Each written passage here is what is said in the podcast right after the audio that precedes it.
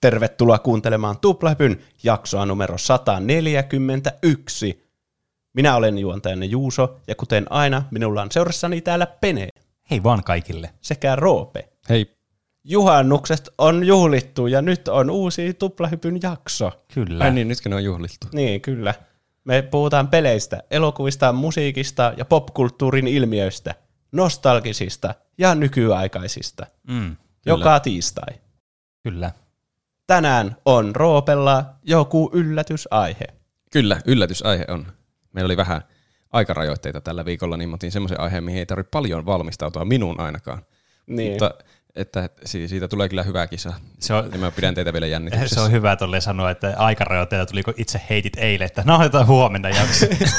no, se ei ollut ainut aikarajoite. Lightning round. niin.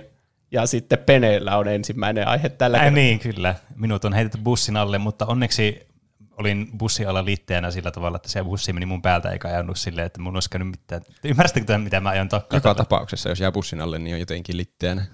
Niin. Niin. Mitä mun yritän sanoa siis, että en kuollut tähän bussialle tällä kertaa. Se on Vaan positiivista. se onnist, os- osoittautui hyväksi syöksyksi sieltä alta ja nyt tulee mahtava aihe. Niin, kyllä. Voisi sanoa, että tämmöinen lightning round-aihe tulee tähän, kun päätin juuri eilen illalla keksiä, että nyt muuten keksin aiheen. Koska olin siis äh, vasta pelannut, aikaisemmissa jaksossa on maininnut, mitä, äh, mitä olet tehnyt viime viikolla osioissa, tästä Oddworld Soulstormista, joka siis on remake pelistä Oddworld Exodus, tai siis Apes Exodus. Eli toinen Oddworld. Äh, niin, kyllä. Mm. Niin mä pelasin sen läpi sen pelin, ja mä aloin miettimään näitä remakeja. Niin totesin yllätyksekseni, että meillä ei ollut aihetta niin kuin pelien remakeista vielä meidän aihekatalogissa. Niin Mhm. mm-hmm. sitten oltiin asiasta vaarin ja sitten päätin, että nyt puhutaan sitten pelien remakeista. Ehkä se oli jo aikakin. Niin, kyllä. Näin voisi sanoa. Ja meillä oli myös aiheeseen liittyvä viikon, tai itse asiassa päivän kysy- kysymys. meillä oli tämmöinen lightning round niin sanotusti, että oli yksi päivä aikaa keksiä vastauksia.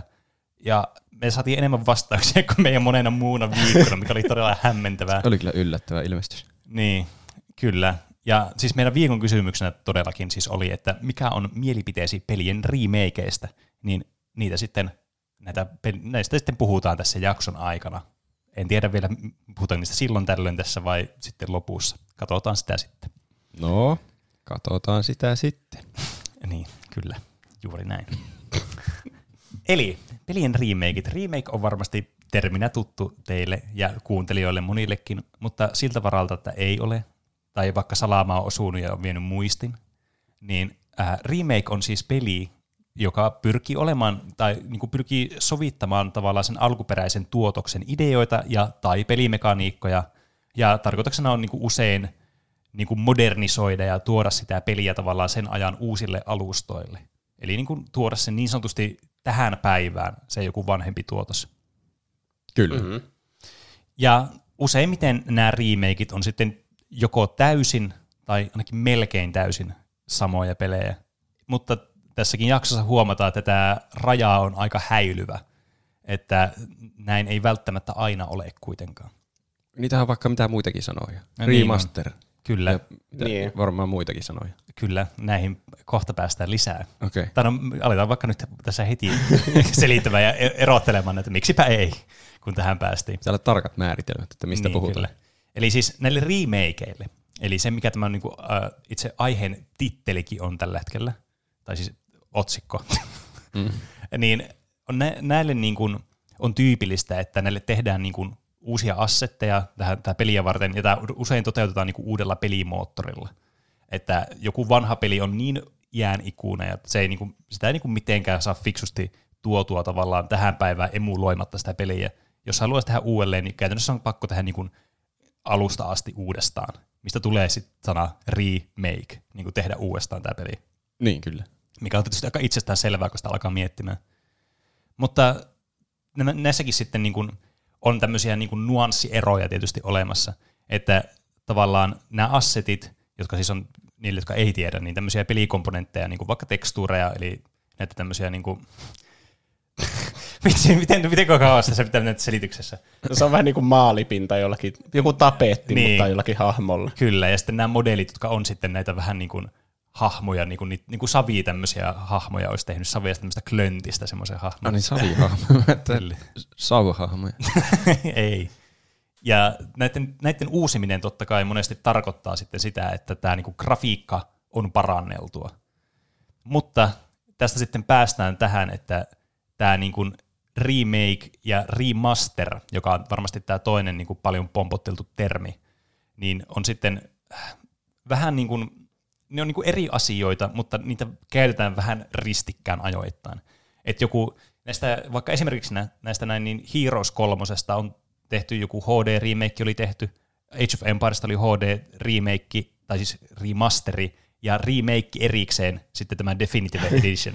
Eli Aha. siis pelkästään yhd- tästä Age of Empires 2 on niinku kaksi eri tämmöistä niinku remake kautta remaster-versiota. Niin on häm- hämmentävää varmasti niinku kuluttajallekin, että mitä tämä nyt niinku käytännössä tarkoittaa sitten, miten tämä niinku eroaa tästä alkuperäisestä pelistä. Mutta monesti siis nämä ö, remasterit on niinku semmoisia, että ne ehkä niinku, tavallaan se sama peli yritetään vaan tuoda semmoisenaan kuin se on, mutta ehkä vähän niin kuin tyyliin parantaa sen grafiikoita, esimerkiksi vaikka sillä tavalla, että se renderöjää uudella resoluutiolla uudestaan, että se toimii näillä uusilla natiiviresoluutioilla, kun tietenkin näyttöjen koot ja sitten tietokoneiden tai näiden konsoleiden suorituskyky paranee vuosien varrella, niin ne pystyy näyttämään isompaa resoluutiota, niin nämä, niin kuin, nämä vanhat pienet resoluutiot sitten tuodaan ja skaalataan sitten uudemmalle niin kuin näyttökoolle, että sitä pystyy niin kuin pelaamaan moderneilla tämmöisillä näyttöpäätteillä. Niin, mm. mutta miten vaikka se Crash-trilogia, niin onko se remake vai onko se tämmöinen remaster? Se on kuitenkin niin kuin kokonaan uudet mallit ja kaikki. Niin, kyllä. Onko siinä niin kuitenkin samat pelit? Joo. Joo. Eli monesti nämä remakeit on sitten taas niin kuin liippaa lähellä tätä remasteria siinä mielessä, että nämä niin kuin molemmat on funktionaalisesti niin kuin sama peli. Otetaan nyt vaikka sen Crash-trilogia. Niin nämä on funktionaalisesti niin kuin käytännössä identtisiä, ainakin lähellä identtisiä. Niin tämä on kuitenkin, tämä ei ole remasteri, koska tämä peli on jouduttu kuitenkaan te- kuitenkin tekemään niin kuin alusta loppuun uudestaan ja uusilla asseteilla, uudella pelimoottorilla, joten mm. tämä niin kuin vastaa tätä remakein kriteeriä sitten. Mm. Et siinä missä vaikka Age of Empires HD on sitten remaster, koska se on käytännössä niin kuin se sama peli, mutta sen jotakin niin kuin, näitä yksittäisiä grafiikka-assetteja on vaikka niin kuin skaalattu isommalle resoluutiolle, että ne on niin kuin vähän tarkempia. Mutta mm. sitten siitä on erikseen vielä remake, tämä Definitive Edition, joka on sitten tehnyt vähän niin kuin uudestaan mimikoimaan sitä alkuperäistä peliä. Niin. Onko siinä jotain lisäominaisuuksia, mitä siinä vanhassa ei ollut, tai jotain erilaista? Joo, on. Okay. Ja monesti nämä pelit kanssa, sitten nämä remakeit, saattaa sitten niin kuin lisätä jotakin. Niin kuin puhuttiin siitä, että nämä niin kuin vähän niin kuin modernisoi näitä pelejä, niin monesti se myös tarkoittaa, että tulee vaikka quality of life parannuksia. Mm. Siitä vaikka esimerkiksi nyt, öö, no tuossa Age of Empires vaikka siinä DEssä, niin siinä niin kuin on huomattavasti niin kuin parannettu ja sulavoitettu sitä gameplaytä, muun muassa erilaisten niin kuin hotkeyittejä ja tämmöisten niin kuin, ö, asioiden niin kuin, tavallaan kiuttamisen kanssa, siis kiu, mikä on, jono, pistää niin kuin jonoa, että mitä sä tuotat ja mitä tulee. Kyllä. Tämmöisiä niin kuin, yksinkertaisia pelejä niin kuin parantavia elementtejä. Monesti niin kuin UIin parantaminen kanssa saattaa liittyä siihen, että niin kuin tehdään semmoisia parannuksia silleen, niin kuin, että se peli tuntuu vaan semmoiselta mukavammalta pelata. Mm. Niin, jotkut remakeit on ihan kokonaan eri gameplay, niin kuin vaikka Final Fantasy 7 remake, mm. Niin, kyllä. niin se on sitten taas eri taso. Niin, Että- Outoa, remake on eri tasoja. Voi tehdä ihan uudestaan peliin, mutta voi tehdä ihan saman pelin kuin aiemmin. Niin. Se tuntuu jotenkin hassulta remakeiltä. Kyllä. Mutta kai se periaatteessa on. Mm. Siis tämä on myös se, että yksi näiden remakeien haasteista on niinku eritellä se, että mikä on remake ja mikä on reboot. Koska reboot on, on vielä. niin, Niin. totta. Mä mietin, kun mä listasin kaikkia omia remakeja, mitä on pelannut, niin tuli Tomb Raider mieleen. Mm. Aa, Niin sehän nyt on, mun mielestä se on vaan niinku reboot ja se ei seuraa mitään. Kyllä. Ehkä se liittyy Niin. jotenkin siihen juoneen kanssa, että jos siinä niinku seurataan vähän niinku se alkuperäisen mm. tapahtumia, niin, Niin, se on kyllä. ehkä enemmän niinku sitä remake niinku mm, materiaalia Kyllä. sitten. Ja tämä raja on vielä niinku entisestään hämärtyy silloin, kun ää, peliyhtiöt tekee niinku remakein pelistä, jolloin ne niinku, äh, tavallaan haluaa toteuttaa sen niiden alkuperäisen vision sille pelille, jota ne ei voinut silloin niinku alun perin tehdä, vaikka liitty, liittyen vaikka niinku näistä teknisistä rajoitteista johtuen, tai sitten vaikka niinku yksinkertaisesti aikarajoitteesta, mitä niinku se niiden vaikka emoyhtiö tai niinku niiden higher upit olisi antanut niille. Mm. Niin tästä esimerkiksi, vaikka juuri tämä äsken pelaamani, tämä Oddworld Soulstorm, joka siis niin kuin periaatteessa on remake sitä kakkospelistä, mutta tämä on niin kuin ihan niin kuin periaatteessa uudelleen niin kuin kuviteltu tavallaan tämä niin kuin koko peli. Reimagine ei, ei sovi niitäkin yhtään Uudelleen kuvitettu. siis mitä mä niin ajan tällä takaa, että näissä on tosi paljon samanlaisia niin kuin teemoja, juonellisia elementtejä ja osalti myös niin kuin estetiikkaa, gameplaytä myös, mutta osa on muutettu niin radikaalisti, että sitä ei voi mitenkään verrata siihen alkuperäiseen. Että ne on niin erilaisia ne jutut, mitä siinä on. Hmm. Niin sitten tavallaan tämäkin on tämmöinen niin erittäin häilyvä tämä raja. Mä, tuo Final Fantasy 7 remake on kans niin kuin tosi häilyvä tällä niin. akselilla. Hmm. Sehän on ihan Se, niin uusi peli. Niin, ja mutta siinä on sama, samoja tapahtumia, niin. mutta ja se, ei, ei kannata liikaa tässä niinku siihen juoneen tai tapahtumiin takertua, mutta se on melkein välillä tuntuu niinku se olisi joku spin-off-peli, vähän niinku samaa sarjaa, mutta ei kuitenkaan se niinku mikään remake. Niin, ja se on tietenkin niin. vaan niinku alku sitä alkuperäistä. Mm. Mm. Mutta niinku peli mekaanisilta ominaisuuksiltaan. Ihan, Ihan erilainen. Eri peli. Mm. Niin. niin, kyllä. Ja niin. Siis niin, kuten huomataan, niin tämä... Niinku... Musta alkaa tuntua, että onko nämä remake remaster vai jotain sellaisia markkinointitermejä, ja niin. meidän on turha näitä yrittää mm. miettiä. Niin siis kyllä, että niinku, tämä on todellakin, niinku, näitä käytetään vähän silleen niinku, vähän erikoisella tavalla. Tai siis niinku, tuntuu, että näitä monesti käytetään niinku, ristikkäinkin, että okei, tässä on tämä remake tästä pelistä, mutta se on oikeasti vain joku upskelattu HD-versio vaan sitä pelistä. Ja sitten joskus, että joo, tämä on remake, mutta se on ihan niinku, eri peli käytännössä. Niin. Niin, niin. Se ei ole mitenkään yllätys myöskään, että nämä niin kuin jakaa mielipiteitä varmasti niin kuin ihmisten parissa sitten. Että tavallaan tämä oli ehkä sen takia myös niin vastattu viikon kysymys, koska tämä varmasti herättää monenlaisia tunteita nämä remakeit. Varsinkin jos ne on peleistä, jota on pelannut vaikka lapsena, ja niihin niin kuin paljon tunnesidosta sitten. Mm. Niin se remakein, niin kuin, se voi olla semmoinen joko hit tai miss niin kuin ihan täysin. Että se voi sitten niin kuin herättää tämmöisiä ääripäätuntemuksia sitten. Niin, me puhuttiin, tai ollaan puhuttu ainakin live action näistä Disney-elokuvista, mm. herättää heti ihmissä negatiivisia tunteita. Mm. Kyllä. Niin ihmiset monesti ajattelevat, että se on pois sitten siitä alkuperäisestä tai vähän niin, niin kuin niin. sitä tahrii tämä uusi versio. Mm. Mm. Niin, vaikka eihän se tietenkään tee sille alkuperäiselle mitään mm. niin. periaatteessa. Ja pelit, peleissä mä oon paljon positiivisempi näistä remakeista ja remastereista, mm. koska pele, pelien teknologiat, mitä käytetään, niin kehittyy ihan sikaa nopeasti. Niin, mm. kyllä. Ja Final Fantasy 7 välissä on niinku 20 vuotta, mm. 22 vuotta, mutta ne on ihan niinku eri maailmasta ne pelit. Niin, mm. Jos on 22 vuotta elokuvien välissä, niin ei niistä välttämättä tiedä, että ne on tehty eri vuosikymmenellä. Niin, kyllä. Varsinkaan jos on jotakin oikeita näyttelijöitä siinä. Joku CGI-animaatiojututhan paranee aivan tosi paljon, mutta sitten voi miettiä, että tuleeko siitä yhtään parempi elokuva, että tekee eri teknologialla jonkun animaatioelokuvan. Niin. Niin. Niissä, mikä se on se Scorsesen se Netflix-elokuva? Ai se Irishman. Niin, siinähän on niinku CGI-versioita niistä niin, vanhoista näyttelyistä, niinku De Nirosta. Mm. Miettikää, kun tehtäisiin jostakin elokuvasta joku remake sille, että siinä on ne samat niin. näyttelijät nuorennettu. Deepfakeataan ne vaan niin näyttämään niin nuoremmilta. Niin, niin sekin olisi ihan mahdollista, mm. vaikkakin täysin turhaa. Niin, mm. kyllä. Niin tietenkin näissä remakeissa tosiaan niin kuin pelien ja elokuvien tämä on tosi kriittinen tämä ero, että elokuva, vanha elokuva, niin sä voit katsoa sen vanhan elokuvan, niin kuin, no tämmöiset niin videoteknologiat, niin kuin Blu-ray jälkeen kehittynyt mihinkään ne on ollut niin kuin samoja siitä asti, ja monet on katsonut niin kuin digitaalisena DVD-ajasta eteenpäin elokuvia. Ja sitten tietysti elokuvateatterissa näytetään myös näitä vanhoja pätkiä. Niin niiden kattominen onnistuu nykypäivänä melkein yhtä vaivattomasti kuin tavallaan silloin, kun ne tuli. Mutta peleissä on se iso ongelma, että kun tämä kehittyy tosi paljon tätä teknologiaa, siis näiden pelien pelaaminen on siis suoranaisesti mahdotonta monesti, mm. näiden alkuperäisten.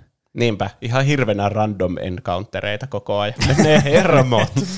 niin, tietysti voi myös ajatella se, että se niin kuin gameplay itsessäänkin on niin, kuin niin vanhentunut ja semmoista pelaamiskelvotonta nykystandardeilla.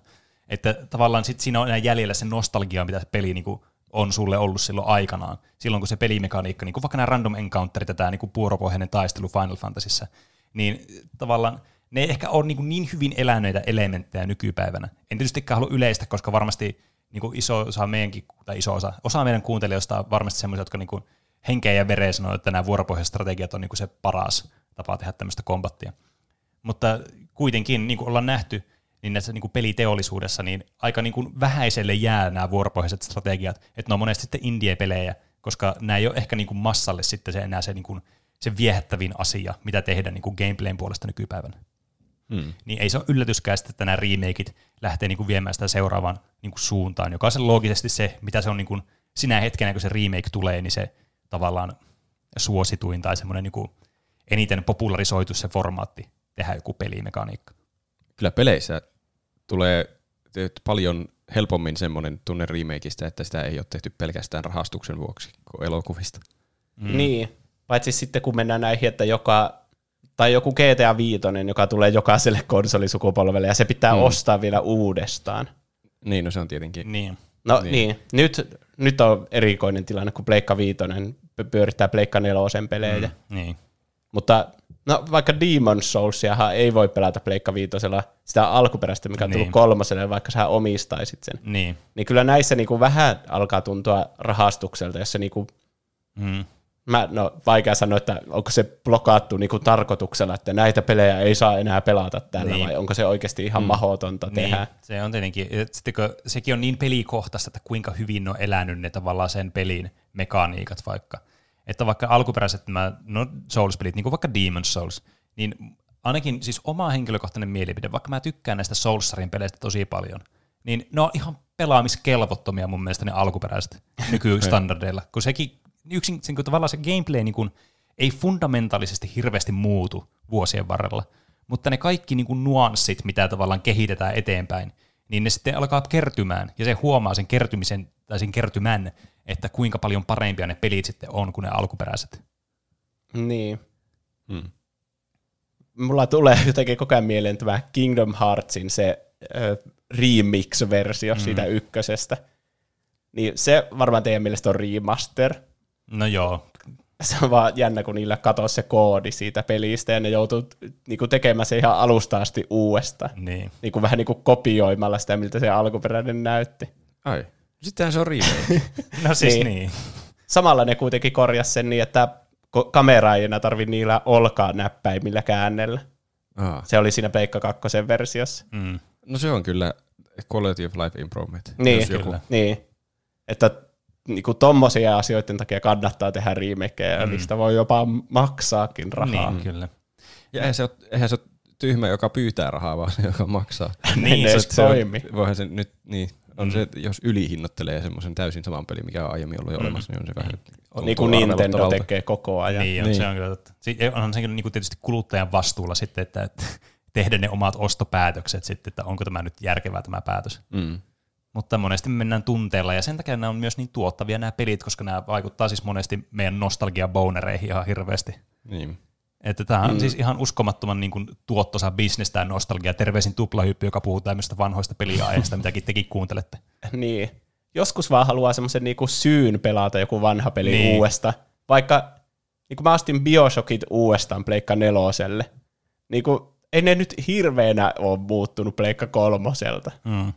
Ne on vaan niin kuin, nyt semmoisia kunnon HD ja onhan ne tarkempia, mutta niin kuin niin. muuten – en mä usko, että mun pelikokemus oli nyt niin paljon parempi, että mun olisi kanttinut ostaa ne uudestaan. Mm, mutta, niin. mutta jotenkin vaan etsii semmoista tilaisuutta, että ei vitsi, voisi pelata Bioshockit uudestaan, niin sitten ostaa sen. Ja, mm. Mm. Niin. niin, tietenkin tässäkin niin kuin, tapauksessa, niin kuin vaikka Pleikka 3 ja Pleikka 4 välillä, vaikka niin kuin, neillä nyt ihan niin kuin siis järkyttävän isoa eroa silleen, niin kuin graafisesti, niin kuin, jos verrataan niin kuin sitä, tiedätkö, niitä, sitä väliaikaa, silloin kun Pleikka 4 tuli ja silloin kun Pleikka 3 oli niin kuin viimeisillä, niin. Mutta tässä se iso ero on se, että näitä ei voi pelata näitä pelejä tällä Pleikka kolmosen, tätä peliä ei voi pelata sillä Pleikka nelosella.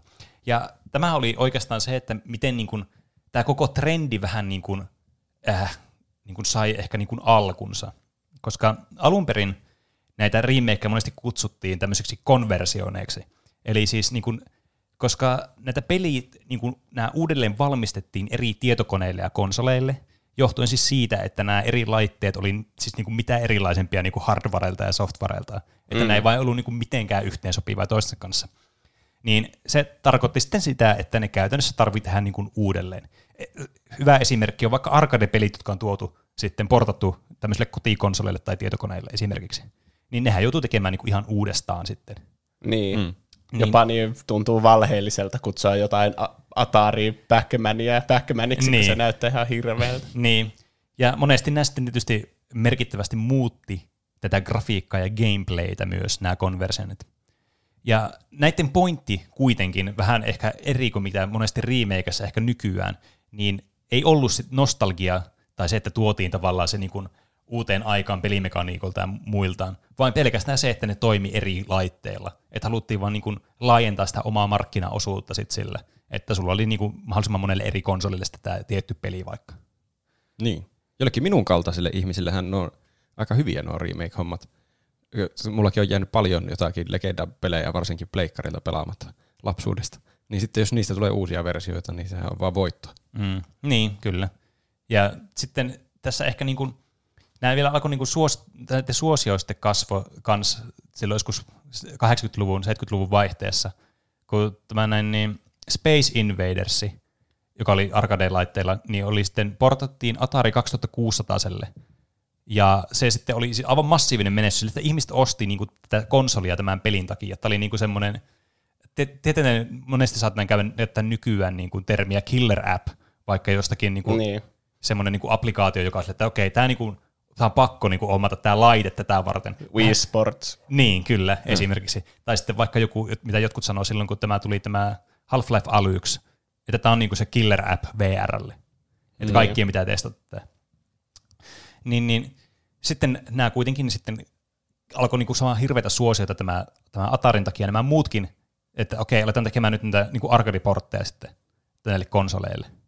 Ja tämä niinku lähti sitten aivan tämmöinen uskomattomalle tangentille vuonna 1985, äh, kun Sega toi tämmöisen ihan ihmepelin, mä en ikinä kuullutkaan tämmöistä aikaisemmin kuin Joplifter, joka siis oli tämmöinen, tämä oli joku tämmöinen niin kuin sivulta kuvattu räiskintäpeli.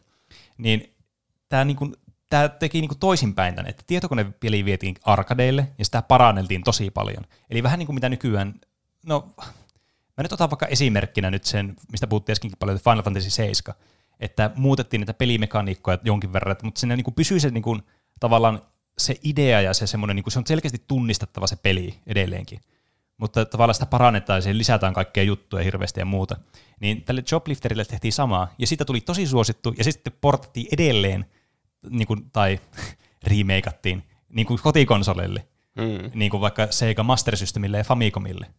Ja tavallaan niin kuin tästä alkaa pikkuhiljaa tämä niin kuin lumipalloefekti alkaa tulemaan, että sitten varsinkin kun alkaa niin kuin peliteollisuus alkaa vanhenemaan, niin tietenkin semmoiset, jotka on pelannut aikaisemmin niitä vanhoja pelejä, niin kuin vaikka sitten jotakin Galagaa tai no vaikka sitä Space, Invaders, Space Invadersia tai jotain, niin tavallaan niillekin alkaa sitten kehittyä sellainen retrokulttuuri, että tässä vaiheessa ehkä alkaa sitten niin kuin mitä pidemmälle mennään, niin sitä enemmän tavallaan nostalgia sitten alkaa olemaan semmoinen niin motivaattori niiden remakeien tekemiselle, mikä sitten jatkaa tietysti niin kuin matkaansa ihan nykypäivänkin asti.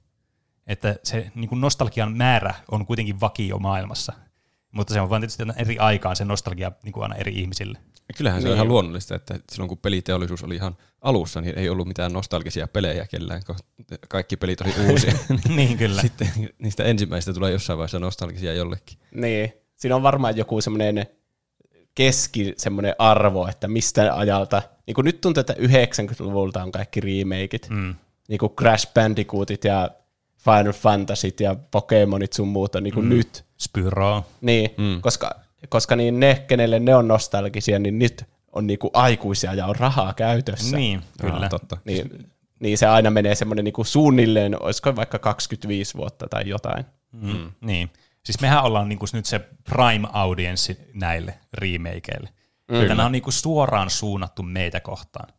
Että meidän noilla ajan nostalgisilla peleillä ja elokuvilla niin yritetään sitten ratsastaa, että nyt tehdään tämmöinen uusi versio. Mutta niin, se on vähän sille, että tavallaan niin kuin elokuvista todellakin tulee aina semmoinen, että tarviiko tätä remakeä, mutta peleistä niin kuin se on monesti semmoinen niin kuin jopa haluttu asia, että tulispa tästä pelistä remake. Kuka niin. sanoi jostakin elokuvasta, tulispa tästä elokuvasta remake? niin. Mä, mä itse asiassa mietin, että tarviisiko elokuvista olla ikinä remake, niin ootteko kattonut pitkäaikaa ensimmäistä Toy Storya?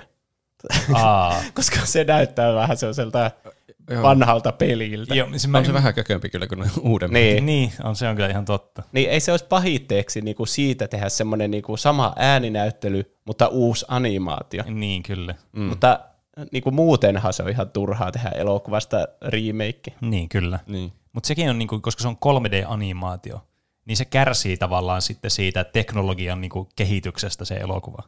Että tämä teknologia on kehittynyt ja laatu on parantunut, niin sitten se alkaa näyttämään huomattavasti karmeammalta kuin sitten tavallaan vaikka näytelty elokuva, koska se äh, niinku, laatu ei ala niin muutu niin radikaalisti siinä vuosien saatossa. Niin. 3D-animaatio tuntuu olevan ainut asia, mi- mikä voi olla niin, Niin, kyllä. tuommoinen hyväksyttävä remakeille. Niin. Niin. Tai että mistä, mistä, mihin siitä olisi hyötyä. Ja sitten jostakin niistä 2000-luvun alun tai 90-luvun lopun niin kuin semmoista ihan näytellyistä elokuvista, jossa on käytetty vaan paljon CGI-tä. Mm. Niin kuin mm. semmoisia Matrixia. No Matrixissa ei ole hirveänä huonoa CGI-tä muistaakseni, Niin, mutta sen ajan leffoissa on kyllä. niin jo. Mm. Ja niin mitä nykyäänkin tehdään Star Wars-leffoihin niitä, niitä kokonaan CGI-llä niitä hahmoja. Niin kuin mm. vaikka Tarking on siellä tai Prinsessa Leia, semmoinen niin vanha versio. Niin, kyllä. Mm. Niin kai niitä parannellaan joskus sitten 25 vuoden päästä ainakin. Niin, mahdollisesti. Ehkä. Mutta nämä niinku pelit sitten on semmoisia, että näitä niinku, monesti niinku haluaa sitten sen takia niinku remakein näistä, että niinku, tavallaan haluaisi vähän niinku kokea sen pelin sillä tavalla, niin kuin sen koki silloin lapsena. Tai silleen mulla, musta ainakin tuntuu, niinku, silloin kun mä pelannut vaikka Crashia tai Spyroa, että tavallaan se kokemus on niinku, se on lähennellyt sitä, miltä se tuntui silloin. Ei tietystikään se voi niinku imitoida täydellisesti sitä, koska ne tietää ne pelit ja tietenkin niinku preferenssitkin muuttui, niinku pelipreferenssit ja muut tämmöiset niinku vuosien var- saatossa, että se ei tietystikään ole niinku autenttisesti sama kokemus. Mutta kyllä siinä niinku aina tulee semmoinen, niinku, että wow, onpa vaikka siistin näköinen. Et esimerkiksi niinku näissä 3D-peleissä, niin kuin vaikka Spyro ja Crash, niin koska nämä 3D-grafiikat on parantunut ihan hirveästi, ja silloin kun lapsena pelasi niitä, oli sille, että vitsi näyttää niin hyviltä nämä pelit, niin tavallaan se on niinku semmoinen elementti, mikä niinku on edelleenkin voimassa näissä remakeissa, että se tulee uudestaan se sama, että vitsi tämä näyttää hienolta tämä peli. Vähän mm, niin kuin siltä, mitä se muisti näyttävän silloin alun perin. Niin. Se on jännä, kun lukee arvosteluja tämmöisistä remakeista niin, tai remastereista, vaikka Crashin tyypistä, niin niissä monesti sanotaan, että näyttää siltä kuin miten muistin Crashin Niin, kyllä, kyllä. Paras kehu silleen ikinä. Niin, se on, koska se on semmoinen niin kuin, se on selkein niin kuin semmoinen tunne, minkä sä saat takaisin sillä, että tämä niin kuin peli tehdään uudestaan. Ja mä näkisin, että se on myös niin yksi syy, miksi monet haluaa sitten t- tavallaan niin kuin niiden pelissä, että tulisipa tämmöinen niin mistä, mitä peli, mitä mä pelasin paljon, tulisipa tästä remake. Toinen tietysti varmasti on se, että haluaa, että sitä pystyy pelaamaan nykylaitteella, mikä ei ole Niin. itsestään selvää. Tietysti emulaattorit, mitä niin kuin vaikka siis ihan virallisesti käyttää, vaikka niin kuin ne emuloi niitä pelejä nämä nykykonsolitkin. No esimerkiksi vaikka Switch, joka emuloi niitä NES- ja SNES-pelejä. Niin, niin tavallaan kyllähän saa nykykonsolilla pelata niitä vanhoja pelejä, mutta siitä huolimatta monet saattaa olla silleen, että no mä haluaisin, että tehtäisiin niinku uudestaan tämä peli. Niin. Mm. Ainakin ihan mielenkiinnosta nähdä, Niin, että kyllä. minkälainen siitä tulisi. Mm. Mutta mut mihin asti se mielenkiintoista menee, että, kuin, että haluaako sitten oikeasti jostakin pelistä, koska joskus nämä remakeit saattaa olla semmoisia, että ne voi ehkä niinku, jotenkin tuntua semmoiselta, että no, tämä nyt menettää vähän niinku charmiaan sitten tässä. Niin. Niitä niin kuin Nessin ja SNESin pelejä en lähtisi kyllä tekemään remakeina ikinä, Mm. koska niissä näyttää niin ajattomilta ne pikseligrafiikat. Niin, siis tämä on juuri, että tässä tavallaan on se sama ongelma, mitä sitten näissä elokuvissa, että tavallaan se näyttää jo tavallaan, on gameplayltään, toimii jo niin hyvin, kun tavallaan sen tarvii. Niin. Niin. Että mitä sä mm. niinku parannat siitä enää? Muuta kuin sä vaan myyt se uudestaan periaatteessa sen peliin. Niin. Jos jostakin Super Mario Brosista tulisi joku ultrarealistinen semmoinen oikean elämän Super Mario hyppii sillä 2D, niin se olisi jotenkin tosi kummallista. Niin, niin Se on. on otettu se niin näyttelijä siitä Super Mario Bros. elokuvasta, niin Kelly Bob Hoskins tai mikä se onkaan. Niin. Mm. niin siis tästä Super Mario, tästä alkuperäisestä Super Mariosta, niin siitähän oli, se SNESille oli se, Niin All Stars. niin kyllä, missä se, siinä oli ne tavallaan SNESin aikaiset grafiikat siinä pelissä. Mm. Niin. No Se on ehkä joku remasteri. Niin, se on kyllä. muistaakseni samanlainen Joo, gameplay. siis se on muuten sama. Mutta niinku, ei tuommoisiakaan, niinku, tavallaan sekin ehkä kertoo just, että miten ajaton se on sitten, se, miltä se näytti se peli alunperin ja mitä se oli. Koska ei tuommoistakaan niinku muista ikinä, ellei sitä niinku oikein niinku Niin. hakemalla kaiva jostain. Niin, ei kukaan varmaan pelaa sitä All Stars-versiota Niin. tai ennen mistä alkuperäistä. Niin, jep. Mm. Niin just tämä niinku ehkä todistaa myös sitä pointtia, että on, nämä ei välttämättä ole aina tarpeellisia nämä tämmöiset remakeit tai edes remasterit jostakin pelistä. Niin. Ehkä tämä justiinsa Pleikka ykkösen ja Nintendo 64 aika on se sitten, kun ne on ne ekat 3D-pelit, niin se on se, mistä nyt tulee näitä Mm, remakeja, niin, niin. niin ehkä ne kaipaa just sitä eniten, sitä Kyllä. Mm. fiksausta. Mm. Ja tietysti ollaan niin kuin monesti siirrytty myös näihin niin kuin, vaikka Pleikka 2 ajan peleihin, mistä on tullut.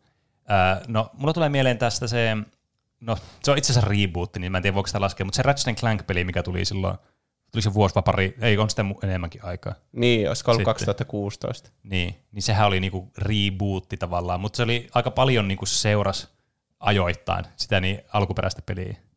Mm. Niin tavallaan siinäkin sitten on se, että niin kuin nämä rebootit jotenkin niin kuin kans, että ne tuntuu niin kuin siinä mielessä hyvältä, että niin kuin, musta on kiva, että tämmöisille vanhoille IPille annetaan niin kuin, tavallaan uusi mahdollisuus tuo niin kuin, uudelle sukupolvelle saataville ja tavallaan niin kuin, vähän muokataan sitä peliä, koska kyllähän ne varmasti ne pelin tekijät haluaa, tiedätkö, niiden visio on muuttunut siinä vuosien saatossa ja ne haluaa vähän niin kuin, niin kuin tuoda sitä uudestaan esille. Ja saman jutun tekeminen täysin uudestaan voi tuntua ehkä semmoiselta, tiedättekö, että kun voisi parantaa tai olisi ideoita, ja kun tämä on niin tuttu itselle, että haluaa tavallaan parantaa sitä tai muuttaa sitä ihan vain sen takia, että se tuntuisi vähän uudemmalta ja erilaisemmalta. Niin se niin tekijästäkin voi olla semmoinen, että ne haluaa mieluummin vähän muokata sitä peliä erilaiseksi, kuin pitää sen ihan täysin samana. Niin. Kuitenkin tasapainotella sen kanssa, että ihmiset suuttuu, jos Niin, tätä niin. liikaa muokataan. Mutta sitten tavallaan just toisaalta tulee semmoinen, että vähän niin kuin tuntuu, että se on helppo tapa sitten vähän niin kuin huijata kuluttajaa.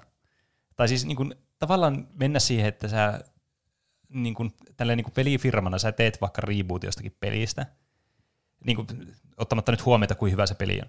Mutta sitten tällä ostajalla voi olla semmoinen mielikuva, että tämä nyt on niin kuin se alkuperäinen peli. Että tämä on niin kuin tämmöinen tavallaan remake tästä alkuperäisestä pelistä. Mutta todellisuudessa se ei ole sitä, vaan se on vähän niin kuin eri peli, mutta se skini on vaan se, mikä se oli se alkuperäinen. Tiedätkö, että se, Mm. Niin. No mulla tulee taas Final Fantasy 7 remake Niin. mieleen. Siinä Siinä vaan jotenkin automaattisesti kaikesta. mm, niin. Mutta se on tosiaan niinku alku vaan siitä pelistä. Niin. Ehkä joku neljäs osa. Niin, ja sitä ei sanota siinä, että tämä on Final Fantasy Remake 1 kautta 3 tai niin, 4 tai kyllä. jotain. No se on kyllä niin kuin worst offender tuossa niin, mielessä. no joo. Että jotenkin niin kuin, siis, tuossa esitetään kyllä niin pahasti muuta. Mä en edes ajatellut tuota asiaa, mutta niin kuin kuluttajan vastuulle se, että se ymmärtää, että tämä ei ole se nyt se koko Final Fantasy 7. Niin. Mm. Tietysti Final Fantasy 7 fanit nyt varmastikin suuri osa on tietoisia tästä, mutta jotenkin tuntuu silti semmoiselta, niin kuin, että kyllä tämä nyt pitäisi olla niin kuin vielä selkeämpää. Tuntuuko se semmoiselta se peli, että sitä olisi niinku pitkitetty turhaan, tai että siinä on hirveätäkin filleriä, että siinä niinku jotkut hobittielokuvat, että että No- lähdemateriaali on tosi pieni, mutta sitten siitä tehdään väkisin semmoinen trilogia. Öö, no joo, on siinä ihan hirveänä filleriä, että joku yksi ruutu, mistä juostaan nopeasti, niin on kokonainen chapteri vaikka siinä uudessa versiossa. Mm. Aivan.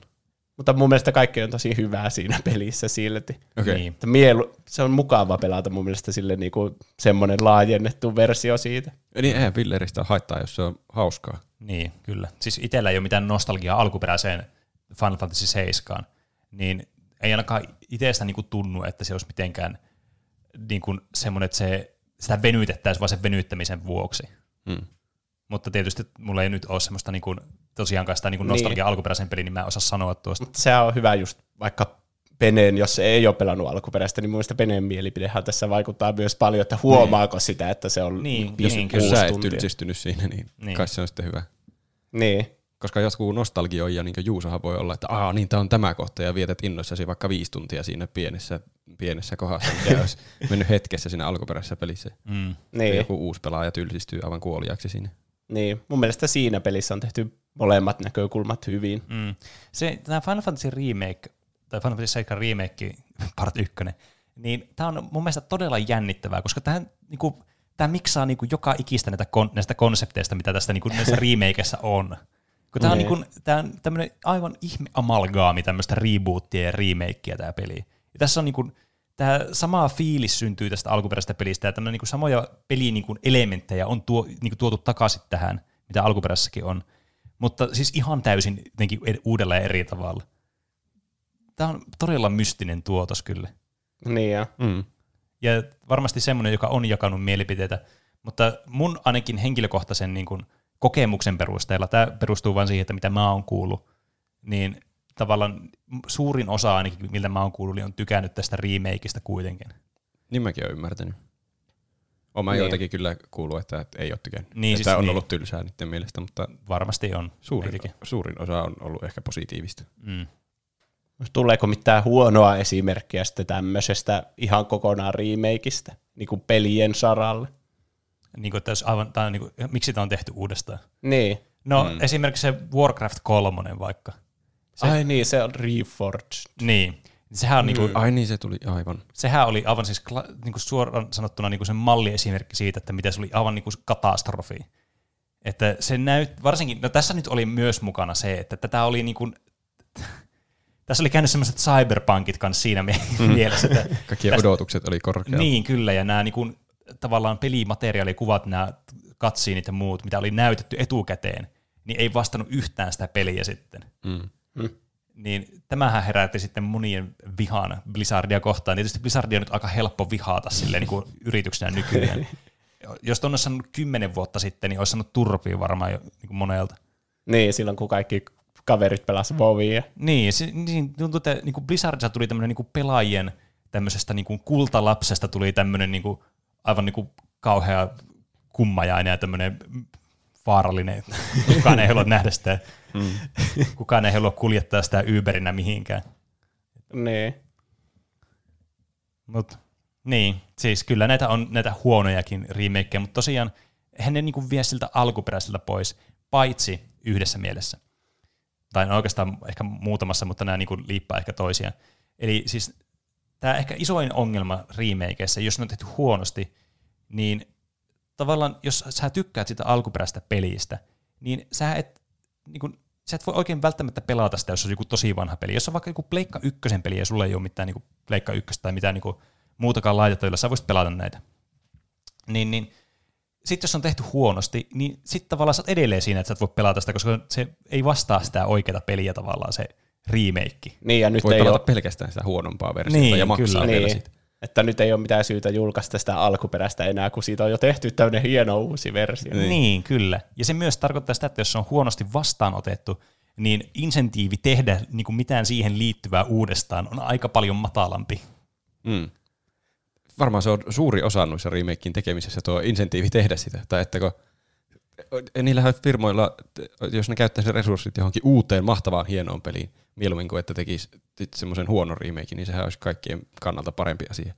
Mutta kai remakeit on sillain rahalliselta kantilta aika kutsuva idea, koska niillä on valmis yleisö jo Mm, olemassa ja niin ihan kyllä. varmasti myy se peli, vaikka se olisi kuinka huono. Niin, kyllä. Eikä varmaan niin paljon tarvitse tehdä semmoisen eteen kuin alkuperäisen. Niin, kyllä. Niin. Ja muutenkin niin kuin tässä ny- nykymaailmassa musta tuntuu, että yhä enemmän niin kuin ihmiset on semmoisia niin kuin, tavallaan skeptisiä yrityksiä kohtaan, että nykyään niin kuin, jotenkin tuntuu, että yritykset, niin kuin, niiden ainoa motiivi on rahaa. Että mm. niin kuin mikään, millään muulla ei ole merkitystä. Tosi monesta yrityksestä tulee semmoinen olo. Niin, niin ehkä myös niin kuin, pelaajien semmoinen niin kuin, oletus aina remakeista on, että tämä on nyt tämmöinen rahaa, tekö, lypsetään rahaa vaan tällä. Että tämä ei yritetä tehdä kunnolla, niin se heti tavallaan sulla on semmoinen negatiivinen ajatus tästä itse remakeista, vaikka sitä ei olisi kokeillutkaan millään tavalla. Mm. Mä en ole ihan täysin samaa mieltä, koska jos katsoo vaikka tai E3 niitä julkistuksia, niin kuin vaikka Final Fantasy 7 Niin. Remake, tai Crash Team Racing Nitro World, niin Mm. yleisö on aivan villinä, Mm. että Mm. Niin, tätä me kyllä. ollaan odotettu 20 vuotta. Ja niin, siis kyllä, siis onhan niin kuin enemmistö on varmasti sitä mieltä, että joo, että totta kai remakeit on kivoja, mutta siis tässä niin kuin yritän niin kuin, äh, tavallaan korostaa juuri sitä niin kuin yleisöä, jotka on sitä mieltä, että nämä on niin kuin remakeja, niin kuin ei ole hyviä hyvästä. Että nämä on tämmöistä niin kuin cash, cash cowta nämä remakeit, ja sitten just, että tavallaan, äh, se mitä aikaisemmin yritin sanoa, jonka mä nyt unohdin, mitä- mistä äskenkin puhuttiin, joku aihe siinä oli. Niin olen vielä samaa mieltä kuin. Luotetaan tähän. On, on, kaikilla on varmasti joku pieni taka-ajatus mahan pohjassa, että mm. onkohan tämä nyt oikeasti tehty niin aivan puhtaat jauhot pussissa tämä peli, että vai että tuottaako tämä vain Niin. hirveät voitot. Mä, niin. Maailma on vaan semmoinen, että kaikkea tehdään sen rahan takia, Niin. mutta ei, se menee jo ohi silleen korvien. Mm, mm. Niin. Siihen alkaa jo turtumaan siihen ajatukseen. On vaan että joo, ottakaa mun rahaa, että myykää mun sielu ihan vitu samaa. Ei mua kiinnosta, kunhan mä vaan saan Crash remakein. ne, ei sillä ole edes väliä, että niin, paitsi Crash Remake, se on, se on vähän semmoinen live service pelimäinen kyllä, siinä on se ihme kauppa, joka vaihtelee ja voi ostaa niitä ihme jotain valuuttaa siinä ja semmoista, mutta Äh, puhutaanko me siis sitä Insane Trilogista vai puhutaan me Crash? Ää, niin, niin CTRstä. Joo.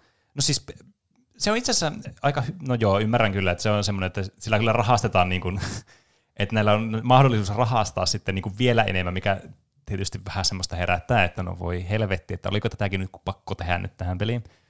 Mutta tässäkin huomataan taas, että on se sitten vissiin kannattavaa, koska mäkin ostin silloin oikealla rahalla se Spyro-auto sieltä. Mä olin että on vitsi, mä haluan tämän. Mutta se peli tosiaan on semmoinen, että se sentään antaa sulle ne uudet kentät, mikä on se tärkeä asia ilmaiseksi. Niin, on siinä enemmän sisältöä kuin ihmiset ootti, niin, niin kuin ilmaisellakin. Niin siis totta, että se, niin kuin, se ei rajoita sua kuitenkaan sillä tavalla, että jos sä haluat pelata sitä alkuperäistä CTR tavallaan tällä uutta, uutta versiota, niin se on siinä. Sitten siinä on ne Nitro Fuelidin kentät, tai siis Nitro Kartin ker- kentät, sorry. Ja sitten niitä uusia kenttiä, mitä tulee. Eli sä oot niinku saanut rahoille vastinetta enemmän kuin mitä sä alun perin pyysit, jos tuossa on järkeä. Niin, vähän jännä ongelma sinänsä. Että kauheaa rahastusta, mutta no, well played, koska hyvää rahastusta. Niin, Niin. niin.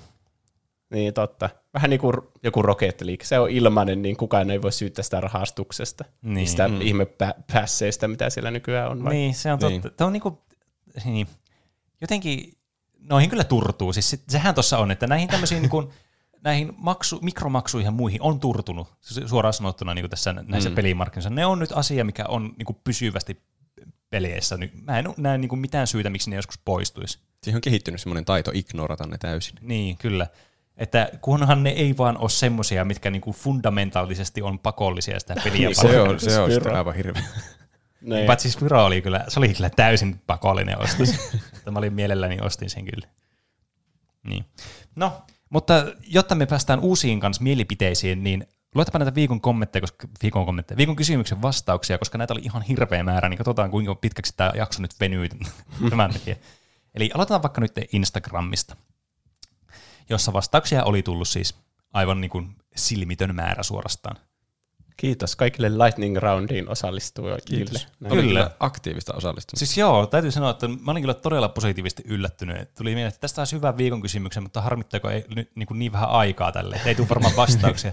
Niin tuli enemmän vastauksia, kun mä en muista, milloin olisi tullut viime viik- viikon kysymyksiä näin paljon vastauksia. Kokeillaan nyt varmuuden vuoksi, jos Niin. joku yksi edes vastaisi. Niin, niin aloitetaan sitten Instagramin puolelta, jossa Koivisto Oliver laittaa. Nostalgialla rahastusta, mutta lopputulokset toistaiseksi ovat olleet päänsääntöisesti erinomaisia, ja tässä mainitaan suluissa Crash, Spyro-trilogia ja Final Fantasy 7. Siinä tuli kaikki, mitä mekin ollaan mainittu. Mm. Tätä uudelleen kierrätystä tosin on tehty leffamaailmassa jo vuosikymmeniä, niin aika jännä, että vasta nyt on nyt yleistynyt peleissä. Esim. A Star is Born, josta on olemassa neljä eri versiota. Niinkö? En mä tiennyt tuota kyllä. En minäkään. Siis se Lady Gaga-elokuva. Niin, niin mäkin kuvittelen, että tässä puhutaan just siitä. En keksi ainakaan muuta Star Spornia. Hmm. Mutta onhan näitä ollut näitä remakeja jo paljon kauan sitten. Mm. Esimerkiksi vaikka se oli hyvä se Super Mario All Stars vaikka sille SNESille. Siinähän oli jo tämmöinen niin ns. Niin. Niin. moderni tapa tehdä tämmöinen remake. Mm. Ja kaikki aina odottaa, että milloin tulee Metal Gear Solid remake. No se tuli jo ajat sitten. Se tuli varmaan joskus 2002 mm. Gamecubelle. Niin, kyllä. Ja tuo Super Mario All Stars on esimerkki myös semmoisen, että siinä on, niinku, onko siinä useita pelejä, mm. niinku koko, kokoiltu sa, sa, samaan kansiin Niin, niin, tavallaan, siis- että kai, kai se on vähän niinku edullisempi tapa sitten hankkia joku vanha peli vai Niin. niin. onko? Ja siinä, siinä on myös tämä, niin kuin, mikä nykytrendi, vaikka just nämä Crash-trilogia, Spyro-trilogia, ja sitten se Super Mario 3D All Star, vai mikä sen nimi olikaan, niin. mikä tuli Switchille. Niin, tämä oli niin kuin ihan aikansa edellä suorastaan. Mm. Totta. Ää, Maissipallero laittaa, remakeit on yleisesti ottaen ihan hyvä juttu, kunhan pelin tarinaan ei kajota liikaa. Hyvä esimerkki kajoamisesta on Resident Evil 3 remake, jo- jossa osia tarinasta oli vajetetty välistä kokonaan. Crash Bandicoot Insane Trilogy taas oli omasta mielestäni erittäinkin loistava paketti. Oliko se hyvä vai huono esimerkki siis Resident Evil 3? Ää, varmaan siis tarkoittaa, että Resident Evil 3 oli hyvä esimerkki siitä, että se on huonosti Aa. tavallaan tehty siinä mielessä, että se jättää pois niitä asioita. Niin, no joo, se on kyllä huono asia sitten. Niin, hmm. että tietysti, että jos sä, niin kun, jos sä teet remakein jostakin pelistä, niin mä en ehkä, mä, niin kun, jos, jostakin semmoista pelistä, mistä mä tykkään, niin mua ehkä eniten siinä niin kun kiinnostaa se, että se pysyy ta- samalla, että siinä on joku semmoinen sa- konstanssi, että se pysyy samana. Ja tarina on tietysti helppo, koska se ei vaikuta siihen gameplayhin mitenkään. Niin. Tai no, siis se voi olla vaikuttamatta siihen ollenkaan. Tarinahan nyt on semmoinen osa-alue, mikä hyvin vaikeasti vanhentuu, tai että ei, ei, ei varmasti vanhene. Niin, jos on kyllä. hyvä tarina alun perin, niin Jep. se nyt on, jos jonkun asia jättää ennalle, niin, Niin. Se, kai, se kannattaa olla. Kyllä. Se oli, mistä mä tykkäsin sitä Oddworld Soulstormista tosi paljon, koska se pysyy, se tarina ja se niin kuin, maailma pysyy samana, mitä se oli ollut. Ja mun mielestä vielä itse asiassa paranneltu, kun se oli jotenkin, no, tämä nyt voi ehkä johtua siitä, että mä en ymmärtänyt ehkä lapsena sitä hirveästi, mutta se tarina oli huomattavasti niin kuin vielä silleen, niin kuin enemmän esillä siinä. Mutta jos sä alat rewritaamaan mitään tarinaa, vaikka joku, oli sitten elokuva tai peli tai joku, joku kirja, joka on tuotu jollekin valkokankaalle tai muuta, niin kyllähän se aina aiheuttaa vähän semmoista närää. Mm. Niin. Paitsi voi kai senkin tehdä hyvin. Voi tietysti, mutta niin kun, mulla ei ainakaan tule yhtään hyvää esimerkkiä mieleen, että joku olisi kirjoitettu uudestaan ja siitä olisi tullut parempi. Mm. Mm. Varmasti on joitakin, minkä tietää, mutta mulla ei tule ainakaan nyt mieleen. Ainakin Disney-leffoista on poistettu niitä vanhoja rasistisuuksia, niin se on varmaan ihan hyvä. no joo. Okei, siinä oli hyvä Se esimerkki. olkoon meidän esimerkki. Kyllä. Ein Uus laittaa, mielestäni remakeit on hyvä tapa esitellä vanhoja klassikoita uudelle yleisölle ja muutenkin päivittää niiden pelattavuutta. Rahahan niissä tietysti haisee, mutta en ikinä sanoisi ei esimerkiksi sille Demon Souls remakeille. Niin, että tässä niin kuin, me ollaan vain niin kuin, nyt juuri siinä edessä, että nyt meillä se raha on niin kuin sellainen tilanne, että me voidaan ostaa tuommoinen remake sillä, että se ei niin kuin ole, että no niin, tämä on niin kuin mun koko vuoden niin kuin rahabudjetti meni tähän. Mm. Tai semmoinen, että mä voin yhden peliin pyytää kerran jouluna niin lahjaksi. Niin. Niin tavallaan sitten helpommin kanssa sanoo niin kuin kyllä tuommoiselle remakeille, että haluaa elää jonkun uudestaan. niin. Pahimmillaan antaa ne rahat, mutta on vähän häkäin, että Niin. niin. mun piti antaa nämä rahat. Vaikka, vaikka tuntuu, että tämä on rahastusta, niin silti mm. se on pakko tehdä. Niin. Yksi kans, mikä mulla tuli mieleen, mille yleisölle kanssa remakeit soveltuu, niille, jotka ei päässyt pelaamaan sitä alkuperäistä, mutta olisi halunnut pelata. Ja itse asiassa oli täydellinen esimerkki tämä Ein uusi kommentti, koska Demon's Souls oli mulle semmoinen peli, mitä mä olin halunnut pelata heti, kun mä olin pelannut Dark Souls 3 ensimmäistä kertaa, ja mä innostuin tästä pelisarjasta ihan hulluna. Ja itse niin kuin From Softwarein näistä peleistä. Niin, niin mulla tuli semmoinen, että mä halusin pelata nämä kaikki pelit läpi, mutta Demon's Souls oli niin vanha, että ja ihan suoraan sanottuna aivan niin kuin garbagen oloinen peli. Sori nyt vaan kaikki OG-fanit. Mutta niin kuin, et, tämä oli täydellinen niin kuin peli mulle siinä mielessä, että mä pääsin pelaamaan sitä vähän niin kuin uutena kokemuksena semmoista peliä, minkä mä olisin halunnut joskus pelata. Tiedättekö? Mm. Kyllä. Tehippi laittaa, puhuiko joku täällä nostalgialla rahastuksesta? Ei vaan omaan silmään remasteridit on hyvä tapa tuottaa vanhoja klassikopelejä nykypäivään ja nykynuorisolle pelattavaksi. Mm. Mm-hmm. Foxway laittaa äh, ainakin omien kokemusten perusteella todella jees. Final Fantasy 7, Ratchet Clank, CTR, Spyrot, Crashit, Nier Replicant, JNE. Kaikki ovat olleet ihan loistavia. Niin. Pelit ei ole ehkä vielä kussut tätä niin pahasti. Niin. Ei. Siinä on potentiaalia siinä, niin, siinä Prince of Persia Sands of Timeissa, kun se näytti niin kuin se olisi suoraan siltä Pleikka kakkoselta, ainakin jonkun trailerin mukaan silloin. Niin siinä on potentiaalia, että tämä on vaan tämmöinen niin kuin rahastus uusi Niin. Mm. juttu, mutta Ja tässä tietysti pitää ottaa huomioon, että nämä remakeit tehdään aina peleistä, jotka on ollut muutenkin jo suosittuja ja semmoisia tykättyjä. niin. Että näillä on niin vaikea mennä pieleen, jos sä teet saman pelin uudestaan, jos on valmiiksi tykätty. Niin. Toisaalta siinä on myös enemmän matkaa alaspäin. Ja niin kyllä, jos sä kuseet hommat, niin sä todellakin sun, sun yrityksen kuva on niin kuin täysin turmeutunut siinä sitten. Niin. Että onhan se siinä mielessä riski. Äh, Gamergroundin kommentti sanoo, äh, suurimmasta osasta olen pitänyt useimmiten erinomaisia nykypäivän suur, useimmiten erinomaisia nykypäivään tuotuna, kunhan on pidetty yllä alkuperäisen pelin tunnelmaa YMS eikä ole lähetty liikaa muokkaamaan.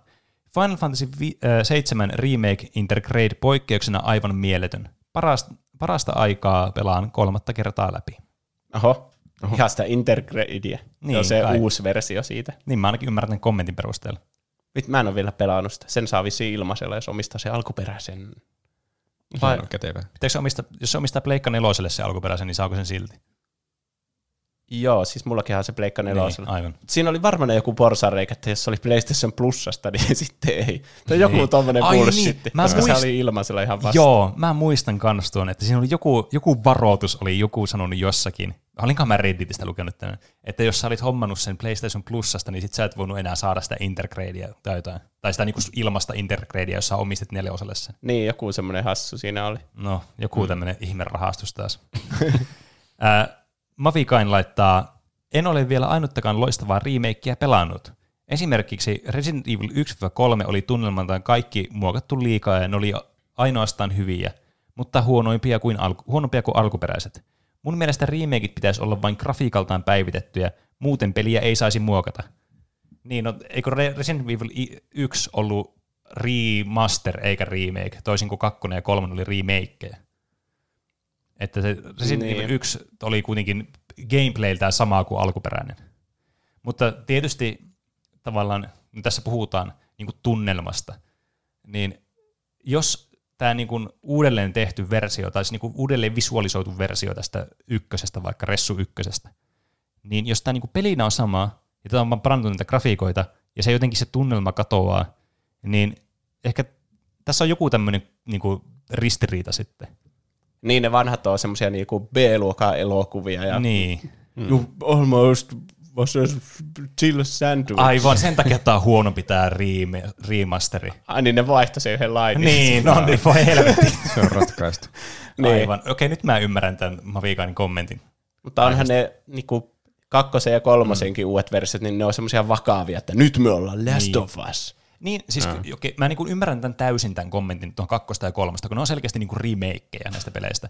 Mutta just, että tuo, niin kuin, jos, sä- jos niin kuin, tässä sanottiin, ja varmasti mä veikkaan, että moni muu on samaa mieltä, ää, sanottiin, että remakeit on, pitäisi olla vain grafiikaltaan päivitettyjä versioita, että muuten peli ei saisi muokata. Niin onko se sitten mitä ihmiset välttämättä haluaa? Tai siis jos tuo ykkönen oli tässä tapauksessa vaikka, niin kuin ei ollut vastannut kuitenkaan sitä, vaikka se periaatteessa vastaa niin kuin kirjaimellisesti tuota, mitä tuossa pyydetään tuossa lopussa. Mm. Sori, tämä nyt avataan ihan täysin tämä kommentti. Ja kyllä mun mielestä hyvä ehkä muuttaa jotakin muuta kuin grafiikkaa. Esimerkiksi Kingdom Hearts oli hyvä esimerkki, jossa kamera oli siinä niillä triggereillä. Mm. Niin. Paljon kivempi tatilla käännellä kameraa. niin, Kuka ei niin. varmasti siitä valita, että tämä ei kunnioita alkuperäistä visiota. Mm. Mm.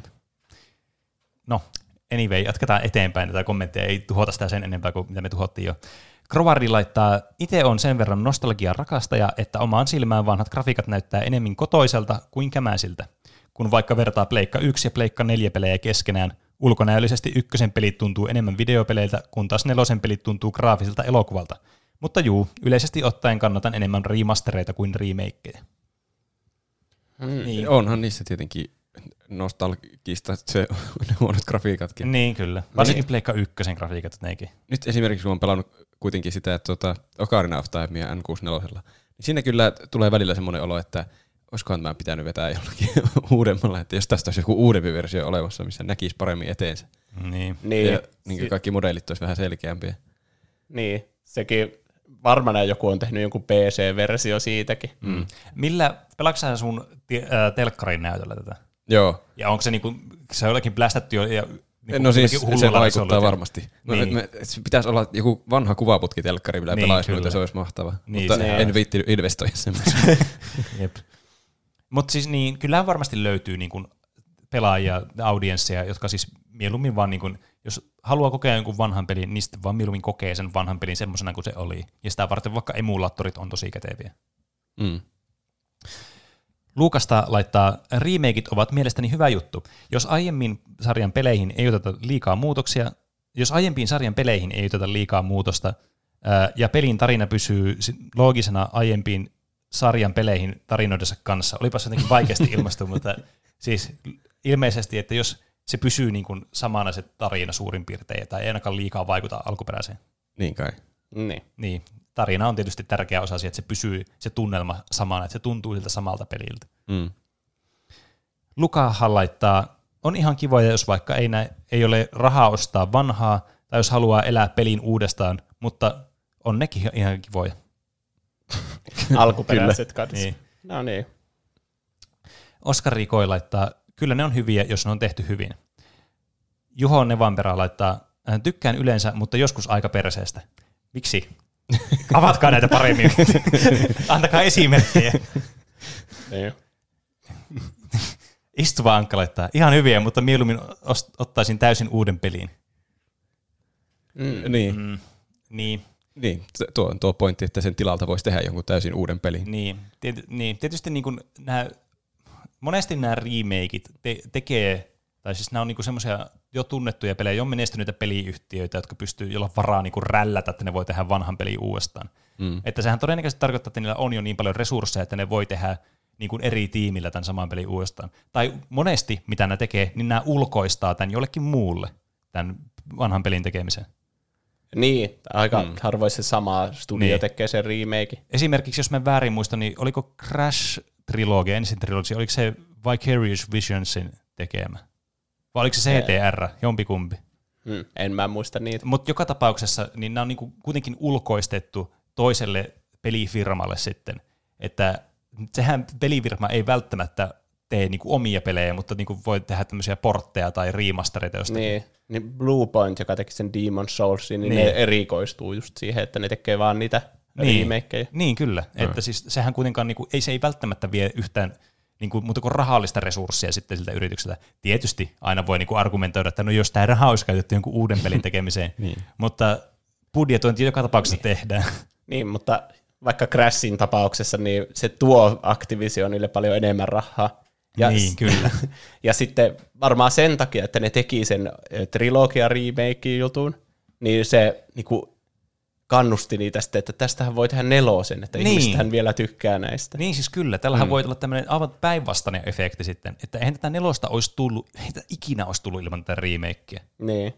Että tämä remake teki sen mahdolliseksi, mikä on tietysti mun mielestä hieno asia. Uno King laittaa, en hirveästi tykkää, mitä remakeä on pelannut. E- Eero Taberman laittaa, kyllä rehellisesti sanottuna, joskus remakeit on parempia. Esim. en muista mikä Resident Evil, niin siitä tuli PS4-versio, vaikka se oli alun perin PS3-peli, jos muistan oikein, ja ylipäätään riippuu peleistä. Mä oon nyt erittäin hämmentynyt. Varmasti on joku tuommoinen. Niin. Voisi kuvitella. Riippuu pelistä. Kyllä.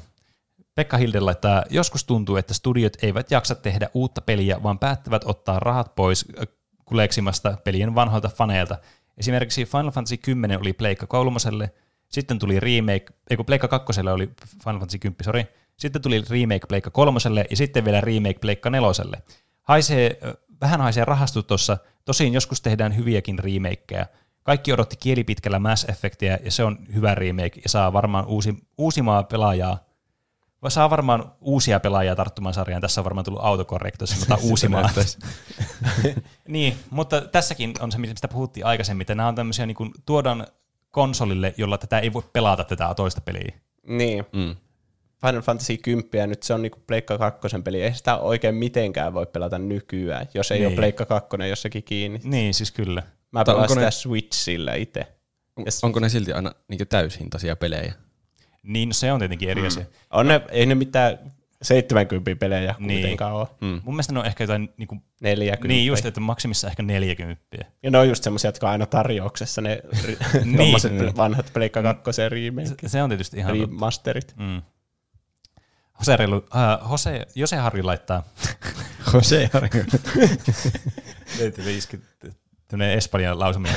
Ää, ei niissä kai mitään isompaa vikaa ole. Etenkin silloin, kun se tekee joku, joka oikeasti rakastaa kyseistä peliä. Ja, ja remasteroinnin pitää olla oikeasti hyvä, eikä vaan paranneta resoluutioita ja ruudun päivitystä. Suurin ongelma ei ole remakeit itsessään, vaan se, että niihin harvemmin panostetaan. Yleensä halutaan saada, kuitenkin saada vain rahaa. Niin. Niin, mm. siis onhan näitä tietysti, että jotkut tekee näitä Warcraft 3, niin remake, jotka sitten vaan on tarkoitus, että no niin, Blizzard haluaa kaikki rahasi lahjata tähän osoitteeseen. Niin. Mutta niin, kyllä ainakin itsellä niin suuri osa remakeista, mitä on tullut vastaan, tietenkin hieman biasoituneena, koska niin yleensä pelaa niitä remakeja, jotka on hyviä, niin, niin sit niistä on tullut semmoinen positiivinen kokemus ainakin itselle. Mä en voinut keskittyä tuohon kommenttiin yhtään. Mä nauraskelin mielessä niille hoseja koko, koko tuon ajan. Eihän me tiedä, miten se lausutaan. Ei, ehkä se on oikeasti hoseja. Mahtavan ammattitaitoista menoa täällä taas tuplahyppystudiassa. Chaos R6 laittaa, ensimmäinen remake, mikä tuli pelattu, oli Crash Bandicoot 1-3, ja ne oli toteutettu ihan helvetin hyvin. Koska tuli niin nostalgia vibaat siitä, koska kumminkin oli PS1 Crash Bandicoot 1, meikän ihan ensimmäinen omistettava peli. Nyt on menossa Command Conquer Red Alert 1 remake, josta sitten innostuin pelaamaan RTS-pelejä, mutta mielipide on se, että helvetin hyvä, kun tekevät meille nykyisille aikuisille remakeit omista lapsuuden tykkäämistä peleistä, saa vielä enempi nostalgian tunnetta kokea. Mm. No niin. Aamen. Mm. Tällä kyllä mielipiteet vaihtelee aika paljon, että jotkut on sitä, että raha cash grab, Mm. Niin. ja kaikki, mutta Niin, kyllä. joidenkin mielestä tosi hyvä. Mutta tämä ei toisaalta tämä ei yllätä mua yhtään, että tämä herättää näin monenlaisia tunteita. Niin. Koska kyllähän näissä on selkeitä niin semmoisia niin tavallaan eri lähestymistapoja näihin, jotka varmasti niin kuin, vaikuttaa niin kuin, tunteellisesti todella paljon siihen, että mitä niin kuin, mieltä näistä on. Onnilla 03 laittaa, itse pidän kyllä. Remakeit, kuten remasterointikin, ovat hyvät tapa saada äh, van, tuoda vanhoja pelejä uusille alustoille. Toki esim. Xboxilla voi pelata vanhempien sukupolvien pelejä, mutta joskus ajan hampaat ovat raadelleet pelejä, ne kaipaavat vähän uudistusta. Itse pedin esim. Resident Evil 2 remakeista todella paljon, vaikka se peli muuttuikin aika rajusti alkuperäisestä klassikosta. Niin, sehän olisi tietenkin paras, että ne vaan antaisi pelata niitä vanhoja pelejä niillä uusilla konsoleilla. Mm. Niin, Xbox on aika hyvä siinä, että se parantaa niitä alkuperäisiä niin. kanssa. Niin, kyllä. Ja sittenhän on myös niitä, niin, niin, niitä pelejä kanssa tämmöisiä, jotka niin kuin, tuli mieleen, jotka tuo vähän niin kuin molemmat. Että ne tekee jonkun remasterin vaikka sitä pelistä, ja sitten sä voit napin painalluksella vaihtaa sitä ulkonäköä vanhaksi ja sitten siihen uudeksi. Vaikka niin. Niin. ne Haloot teki sillä tavalla esimerkiksi. Aa. Joo, sehän on hyvä antaa vaihtoehto. Jos joku haluaisi pelata Kingdom Heartsia, niillä kamera on niissä hartianäppäimissä, niin, niin mm. voihan sen laittaa optioniksi. Niin, kyllä. Sehän Niin. voisi laittaa vaan sinne niin kuin controlleri optionin, että voi pelata tällä originaali layoutilla. Niin. Legacy Controls. Niin, kyllä. Ja melkein kaikissa pystyy vaihtamaan musiikin niin kuin sen alkuperäisen ja niin, uuden kyllä. välillä. Se on aika niin kuin, yleinen kanssa. Sparkling Sieni laittaa, remakeissa on sekä hyvät että huonot puolensa. Usein todella läpinäkyvää rahastusta, kun firmat eivät malta olla tarttumatta niin sanottuun matalalla roikkuviin hedelmiin. Kuluttajien suosi, suosio taattu, kun pääsee rahastamaan nostalgialla. Olen tästä huolimattakin ja tämän tiedostaen nauttinut kovasti vanhojen ja hyviksi havaittujen pelien remakeista ja remastered-versioista. Tällä hetkellä en malta odottaa, että pääsisin pelaamaan Nier Replicant remakea. Olen toisaalta tullut miettineeksi, että saako remakeillä rahastus aikaan sen, että tullaan laiskemmiksi kehittämään uusia ja rohkeita juttuja kokonaan puhtaalta pöydältä. Siis, että ei uskalleta jossain tilanteessa ottaa riskiä, jos valmis menestys remakein avulla on taattu. Siis helppoa rahaa, kun joku toinen on tehnyt vuosia aikaisemmin sen kaiken kriittisen pohjatyön. Niin, siis kuten tuossa aikaisemmin sanottiin, että, tosiaan ne- voi myös tuoda niitä uusia pelejä, niin kuin vaikka Crash 4 ei olisi varmastikaan tullut ilman sitä Crash remakea. Mutta tietysti tässä voi olla myös tämmöinen pointti, että tavallaan halutaanko pelkästään käyttää vaan vanhoja IPitä, että ei sitten ehkä tehdä niin paljon uusia tavallaan niin kuin, Niin. Mm. Tuommoiset jättikorporaatiot varmaan haluaa ottaa mahdollisimman vähän riskejä. Että jos saa varmat rahat jostakin tuommoista vanhasta IPstä, niin kannattaa se ottaa pois sieltä kuleksimasta. Ja sitten Niin. vielä jos kuluttajat tykkää siitä, niin eikä sitä voi ajatella kuin vaan voittona kaikille. niin, Mä, niin, ne on mun mielestä vaan aika erejä aina ne, ketkä tekee ne remakeit ja Niin, ketkä kyllä. tekee ne alkuperäiset. Mm. Esimerkiksi Last of Usista, niin siitä on ainakin huhuttu, että tulisi remake sitä 2013 pelistä. ai, Niin, niin sitä ei kyllä Naughty Dog tee, vaan Niin, niin, se oli joku siis eri studio. mm, Niin Naughty Doghan on se, niillä on kunnon luovat johtajat ja Niin, ohjaajat siellä jep. ja Neil mm. Druckmann ja siellä. Niin ei ne tekisi mistään hinnasta mitään vanhaa peliä uusiksi, vaan ne haluaa aina kyllä. tehdä uuden pelin. Niin, se on Mm. tietysti ihan totta, että tavallaan tämä ongelma, mikä tässä niin otetaan ilmi, niin ö, tav- tavallaan niin tämä ongelmahan on olemassa ilman näitä remakeäkin. Kun puhutaan pelisarjoista, Assassin's Creedistä vaikka esimerkiksi, joka on ihan massiivisen pitkä pelisarja. Niin. Tai vaikka Resident Evil, siitäkin on miljardi peliä jo tässä vaiheessa, plus näitä remakeja.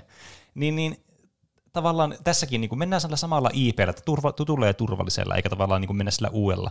Mutta ei sillä ole mitään tekemistä välttämättä niiden remastereiden tai remakeien kanssa, vaan se niin kuin pelisarjan olemassaolo jo tavallaan niin kuin tuo sen tavallaan turvautumisen siihen vanhaan IPseen jo valmiiksi. Että mm. eihän se niin kuin vie pois uusilta IPltä, niin kuin tähänkin mennessä ollaan huomattu. Mutta tietysti tämmöiset niin isot firmat sit voi ehkä vähän niin kuin harvemmin ottaa näitä riskejä. Mutta toisaalta nykyään indie-pelejäkin on niin paljon tämmöisiä nousevia peliyrityksiä, joissa te tulee isoja pelitaloja. Niin tavallaan onko se oikeasti ongelma? Se on mm. kuluttajan pitää ottaa se riski, että koitan tänään jotain uutta peliä. Niin, Niin, niin kyllä. kyllä. Se on ehkä kuluttajan vastuulla enemmän.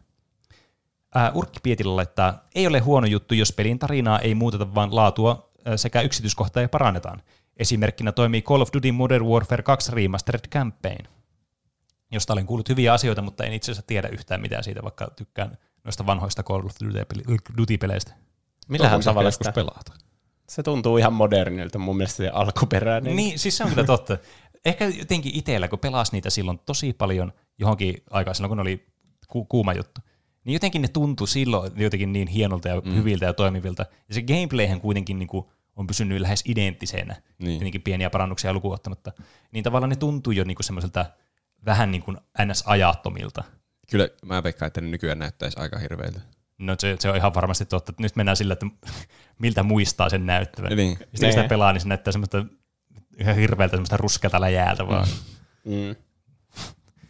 Draw by Wiki laittaa, onhan se mukavaa, kun saa vanhoja pelejä uusille konsoleille, jos ei omista ennestään vanhoja, tai ne ovat menneet rikki. Niin totta, sekin on voi olla, että ne on mennyt rikki ne vanhat pelit, vaikka ne omistaisi. niin, niin kuin jotkut Game Boy ne kaseetit, niin niissä on se patteri siellä sisällä. niin, kyllä. Mä Vähän joskus onnistuneesti van, vaihdoin sen patterin. Sitten se rupesi taas toimimaan, Nee. pystyy sovettamaan Pokemonissa. Nice. Ja minä vaan ostin uuden Pokemon-peliin. Let, vaikka Let's Go Pikachu, sehän on remake siitä Pokemon Yellowista. Niin, kyllä. Mm. Niin, totta. Siinäkin on remake. Mm. Joo. Ja Pokemon-pelejä tulee, melkein kaikista Pokemon-peleistä tulee remake niin kuin jonkun 15 vuoden päästä Niin, suunnilleen. se on totta. Nytkinhän on tulossa remake sitä. Diamond ja Pearl, Niin, kyllä. ne nyt? Joo. Joo. Ö, mutta tämä kommentti tosiaan jatkuu. Ö, vanhat konsolit ja pelit voivat maksaa vielä enemmän kuin remake-pelistä uudelle konsolille, joten vanhat konsolit ja pelit voivat maksaa vielä enemmän kuin remake-pelistä uudelle konsolille, mm. joten en valita aivan. Mm. Ö, toki tämä riippuu konsolista ja pelistä. Onhan se toki rahan perässä juoksemista yhtiöiltä tehdä valmiiksi vuosikymmeniä vanhoja pelejä, mutta samaan aikaan toivon Zelda-peleistä remakeja Switchille hinnalla millä hyvänsä. Kyllä. Niinpä. Spyro Reignited Trilogy oli minulle se pakollinen remake kautta remasteroitu peli, joka oli saatava nostalgian takia. Tykkäsin, se näyttää upealta ainakin omaan silmään ja toimii. Tube-herra laittaa ihan ok. Esimerkiksi Crash Insane Trilogy tai CTR Nittlefield on toteutettu hienosti. Pääsee pelaamaan pelejä, jotka ovat tulleet vaikka Pleikkari ykkösen aikaan, ja jos ei omista konsolia, pää- pääsee siis vähän paremmilla grafiikoilla pelaamaan vanhoja klassikoita. Ja kunhan peli pysyy myös samanlaisena, eli tarinaa ei muuteta, se on vielä parempi juttu. Mm. Sitten vielä siirrytään meidän Discordin kommentteihin tässä lopussa. Eli Niilo laittaa, usein se riippuu pelistä, esim. Final Fantasy remakeit ovat aika hienoja. Piipari laittaa, remakeit ovat hyvä tapa tuoda vanhoja klassikoita uuden sukupolven ulottuville, usein visuaaleilla ja kontrolleilla on alkuperäistä kehittyneempiä. Itse en esim. pelannut Spyroa pienenä, niin PS4 ilmestynyt remake oli huomattavasti helpompi, tapa, äh, helpompi napata kouraan kuin metsästää alkuperäistä kappaletta. Totta kai alkuperäinen on aina alkuperäinen, mutta mielestäni niiden arvo on pääasiassa nostalgiassa, eli suurimmillaan kyse, kyseisiä pelejä nuoremmille, nuorempana pelanneille. Se on hyvä ottaa huomioon ne, ketkä on pelannut ne alkuperäiset mm. ja ketkä ei ole niin kuin molemmat. Niin, mm. kyllä. Että tällä kuitenkin niin kuin, tietysti ideaalitilanne on, on, että tämä sun tavallaan kohdeyleisö on kaikki pelaajat, että sä oot mahdollisimman niin kuin, inklusiivinen tässä niin kuin, näissä remakeissa. Niin tietysti niin kuin, tässä on, niin kuin varmasti on tämä, että nostalgiafaktori, että millä, millä niin kuin, tämä nostalgia yrittää niin kuin, rahastaa, että no niin, tehdään tämä peli, koska nämä ihmiset pelastaa lapsena ja tykkää tästä. Mutta se kuitenkin, että nämä pelit on jo itsessään hyviä, niin riittää sitten sellaisille pelaajille, jotka ei ole, mitään niin kuin linkkiä siihen nostalgiaan. että mm. ne pystyy pelaamaan niitä olla sille, että okei, tämä on kyllä hyvä. Niin tietysti nämä niinku remakeit menestyneistä peleistä on siis aivan idiootti varma ratkaisu siinä mielessä. Mm. Mm. Äh, Kasurinien Dangojebä laittaa, kyllä mä oon tykännyt niistä uudelleen julkaisusta, mitä olen pelannut. Parhaimmat tällaiset ovatkin olleet DuckTales Remastered ja Piiparin yllä mainitsema Spyro Reignited Trilogy.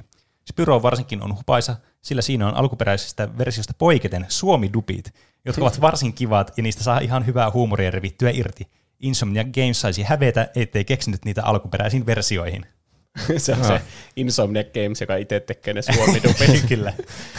Sen Ratchet Clankinkin voi pelata suomeksi dupattuna. Mä en, pysty, mä en pysty pelaamaan mitään peliä suomeksi, paitsi mulla on yksi poikkeus, joka on pakko pelata suomeksi, ja se on viis, Harry Potterin viisasta Si- Siinä ei ole kyllä mitään vaihtoehtoja. Se on ihan totta. Niin, ja sitten kaikki ne, vaikka Akuankka PS1-peli, Niin. niin, niin Aa, niin. Mutta tässähän nyt taas tulee tämä, että se vaan johtuu siitä, että se on nostalgiaa meille. Että Niin, niin, meillä on pelattu sillä tavalla, niin se on se ainut oikea tapa pelata. Eh, sitten Sly-pelit, nekin ihan pakko olla suomeksi. totta kai. Tosi hyvin vielä ääni Niin näytelty. Se on ihan totta kyllä. Ää, Allu Allu laittaa, remakeit ja remasterit ovat ystäviä, koska vanhat pelikonsolit ovat katoavan luonnonvara, ja vanhat pelit tietenkin myös. Niitä ei enää tule lisää, ja jokainen rikkoutuminen ja katoaminen vähentää niiden määrää. Vuosien varrella on tehty reilusti legendaarisia pelejä, jotka eivät ansaitse häviämi- hävittämistä. Kyllä. Tässä on tämäkin puoli. Pitää varjella meidän tätä kulttuuria. Mm, mm. Kyllä. Sehän on aina monesti näissä emulaattoreissa kanssa se, niin kuin se ja näissä, no itse asiassa ei emulaattoreissa, vaan näissä romeissa, jotka siis näitä, Niin. saako näistä edes puhua? Nämä, jotka, josta aina niin kuin argumentoidaan, että tämähän on tämmöistä niin kuin, että historia niin kuin pidetään yllä näitä pelejä, että ne on niin kuin vieläkin pelattavissa nykypäivänä, että ne ei katoa vaan sinne jonnekin menneisyyteen. Niin kyllähän se, niin kuin, kyllähän se on ihan validi pointti. Niin miksei Niin. nämä remasterit nyt aja sitten samaa asiaa. Mutta tietysti tästä nyt peliyhtiöt voi olla silleen, että mutta myös me tehdään remasteri tästä, niin tämähän on helpompi vielä, että eihän näitä romeja tarvitse mihinkään, vaan saatte maksaa miljoonia näistä lakijutuista. Niin kuin se joku vasta. Jo- Joku Niin, romisivu ylläpitäjä haastettiin isoista summista oikeuteen. Mun mielestä se juttu, tämä on hyvä mun aloittaa tälle juttu, mun mielestä, mutta mä muistelen näin, että se juttu meni vielä sillä tavalla, että tämä tyyppi haastoi itse Nintendon oikeuteen, eikä siinä vielä kaikki, vaan oli oma asianajajansa, että se itse edusti itseään. Joten siis tämä oli ihan täydellinen farssi. niin. Se kyllä hävisi sen vissiin aika niin, suvereenisti. kyllä. Ja siis kyllähän tällä niinku todellisuuden tarvi oli käynyt ihan se kadonnut ihan täysin. Semmoinen public service announcement, no tämä ei nyt ehkä ole suomalainen ongelma, mutta jos, jos joku Amerikassa kuuntelija jotenkin suomen sukuinen tai osaa suomea, niin älkää vittu ikinä olko itsenne edustaja oikeudessa. Se ei ikinä pääty hyvin. Se oli hyvä neuvo. Gigashit laittaa remakeit, remasterit, reimaginingit, riisitä, riitätä, ää, menee kaikki vähän ristiin. Äh, vähän riistiin ja sekaisin, että mikä nyt tarkoittaisi mitäkin. Mm. Jos ollaan pelin alkuperäiselle idealle uskollisia ja pidetään sitä määrittelevät ominaisuudet paikallaan, niin onhan se kiva vanhoja klassikoita päästä modernimpana versiona pelaamaan ja mahdollisuus korjata juttuja, jotka vain, äh, vanhoissa saattoi tökkiä joko aikansa teknologisten rajoitteiden tai muiden, muuten kömpivän designing, tasi, äh, muuten kömpivän designing takia. Mm, kyllä. Kyllä. Kyllä. Mr. Phoenix laittaa, remakeit on joskus hyviä, mutta välillä ne pilaa vanhan tarinan ja nostalgian. Kaipaisin esimerkkejä tästäkin kommentista. Mutta Mm. onko teillä semmoista niin kuin omaa kohtaista kokemusta peleistä, josta remake jotenkin olisi pilannut tämän kokemuksen teiltä? Ei, Ei. kyllä. Mä myös mietin, kun kaikki mainitsee tuosta tarinasta, että kunhan tarinaan ei kosketa. Mutta onko, ensinnäkin, onko sitä hirveänä haittaa, että sitä tarinaa muutetaan? Ja onko semmoisia huonoja esimerkkejä siitä? Ehkä ne Resident Evilit, jos niissä se koko Niin. fiilis vaihtuu, mutta Mm. Mm. Niin, siis se varmastikin riippuu niin kuin hirveästi pelistä. Esimerkiksi, otetaanpa vaikka niin kuin Final Fantasy 7 taas hienoksi esimerkiksi, joka on niin kuin oikeastaan ollut ainut peli, mistä puhuttu tässä. tässä on ollut ihan saman tien olla Final Fantasy Remake-jakso. niin. Äh, mutta siis, äh, jos sitä olisi muuteltu sitä tarinaa, tietysti tämä on nyt siinä mielessä taas vähän kömpelö esimerkki, koska sitä on niinku, tavallaan, sitä on vähän niin venytetty ja lisätty tavallaan semmoista pientä nuanssia siihen lisää. Mutta jos sitä olisi muutettu vaikka radikaalisti sitä tarinaa siinä, niin mitä mieltä sä olisit siitä remakeista silloin? No, hmm, mä en halua spoilata, mitä mä en oikein pysty vastaamaan tähän kysymykseen. Voiko sä vastata edes, niinku, että olisiko se hyvä tai ei hyvä asia? Tykkääksä sä sitä alkuperäisen tarinasta? Mä tykkään niistä molemmista tarinoista ja... Öö, no tosi erilaiset siis. Niin. Ai, okei. Okay.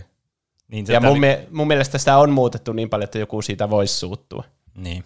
Tämä on tietysti niinku aivan loistavaa, että mä valitsin tämmöisen niinku mahdollisimman niinku huono esimerkin siinä mielessä, että tämä on, tää on vähän niin kuin tämmöisellä Twilight Zoneilla tämä, mutta mä tajusin sen vasta sen, jäl- sen jälkeen, kun otettiin tämä esimerkiksi tämä Final Fantasy 7, että niin tosiaan, että Niin. No kuvitelma tämmöinen fiktiivinen skenaario, jos Tetsuya Nomura tekisi Kingdom Hearts 1 uudestaan, mm. niin siihenhän se lisäisi varmasti ne kaikki aikamatkustusjutut, mitä Niin, on niin kyllä. vaikka Dream Drop Distanceissa ja siitä eteenpäin. mm, Hmm. Niin mä sanoisin, että se pilaisi sen kaiken, koska Kingdom Hearts 1 on hyvä sen takia, se on niin yksinkertainen. Mm.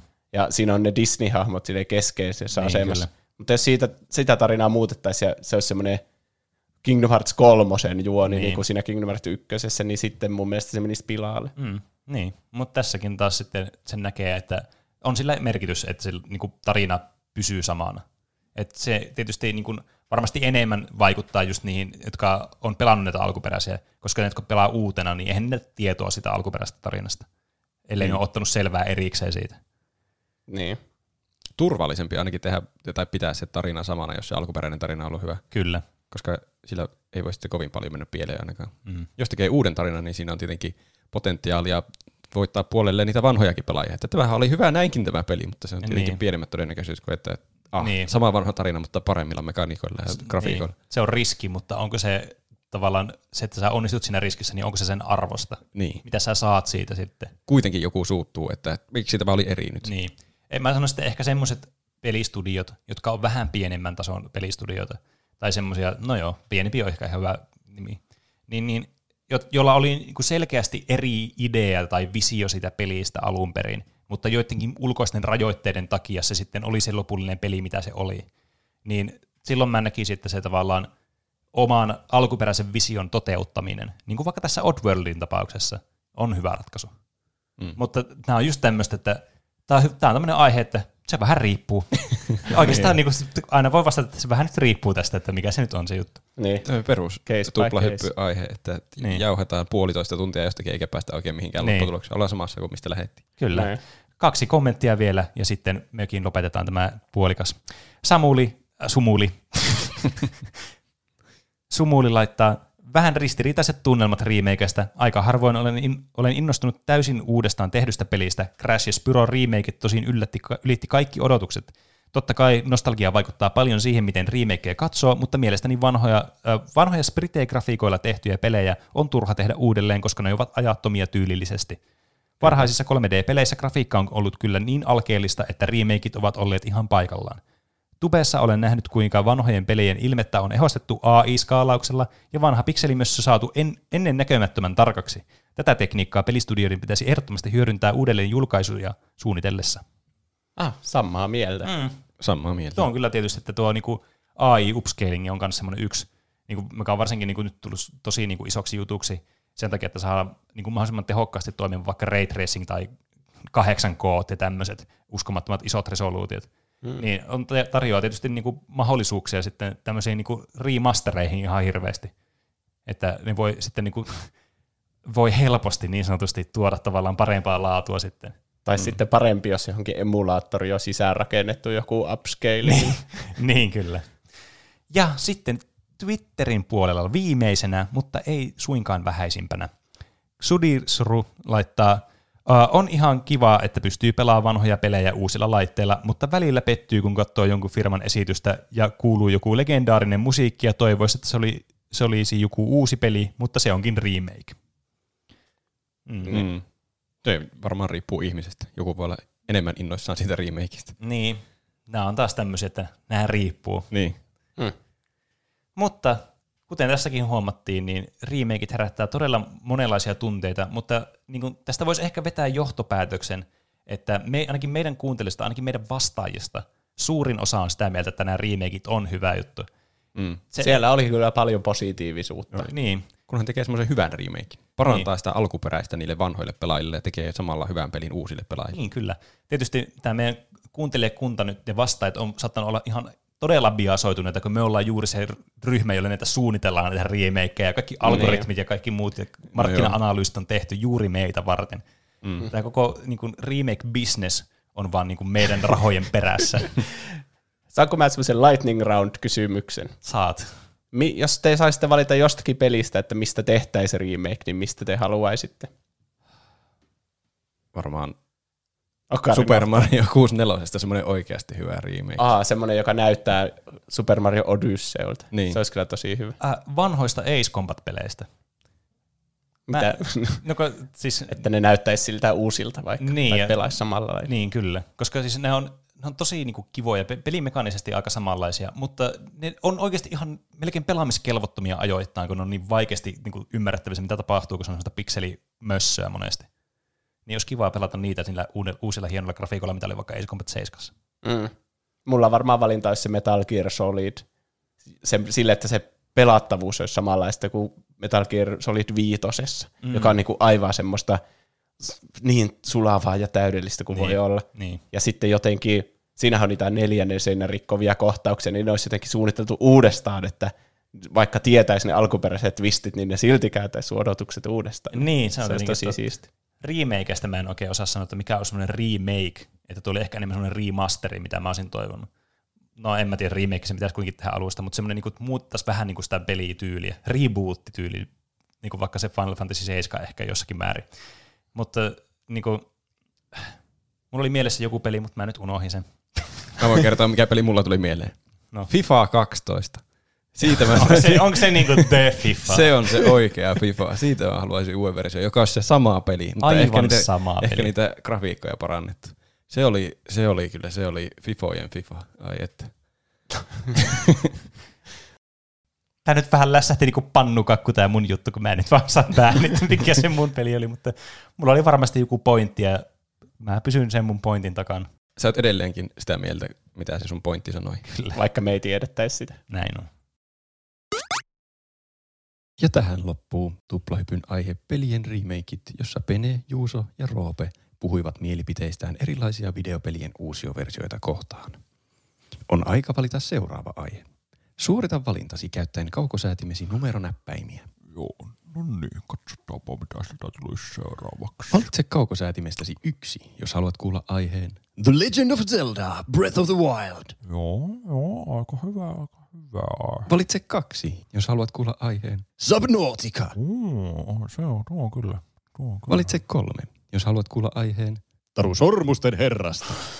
Oh, no niin, nyt, nyt se on vihdoin tullut tänne, no niin, no niin, oi, oi, oi, oi, oi, oi. Valitsit seitsemän. Ei, Satunnainen aihe. perkele, perkele. Se, ei, ei, ei, se piti olla lotteri, se piti olla lotteri. Seuraavana tulossa aihe.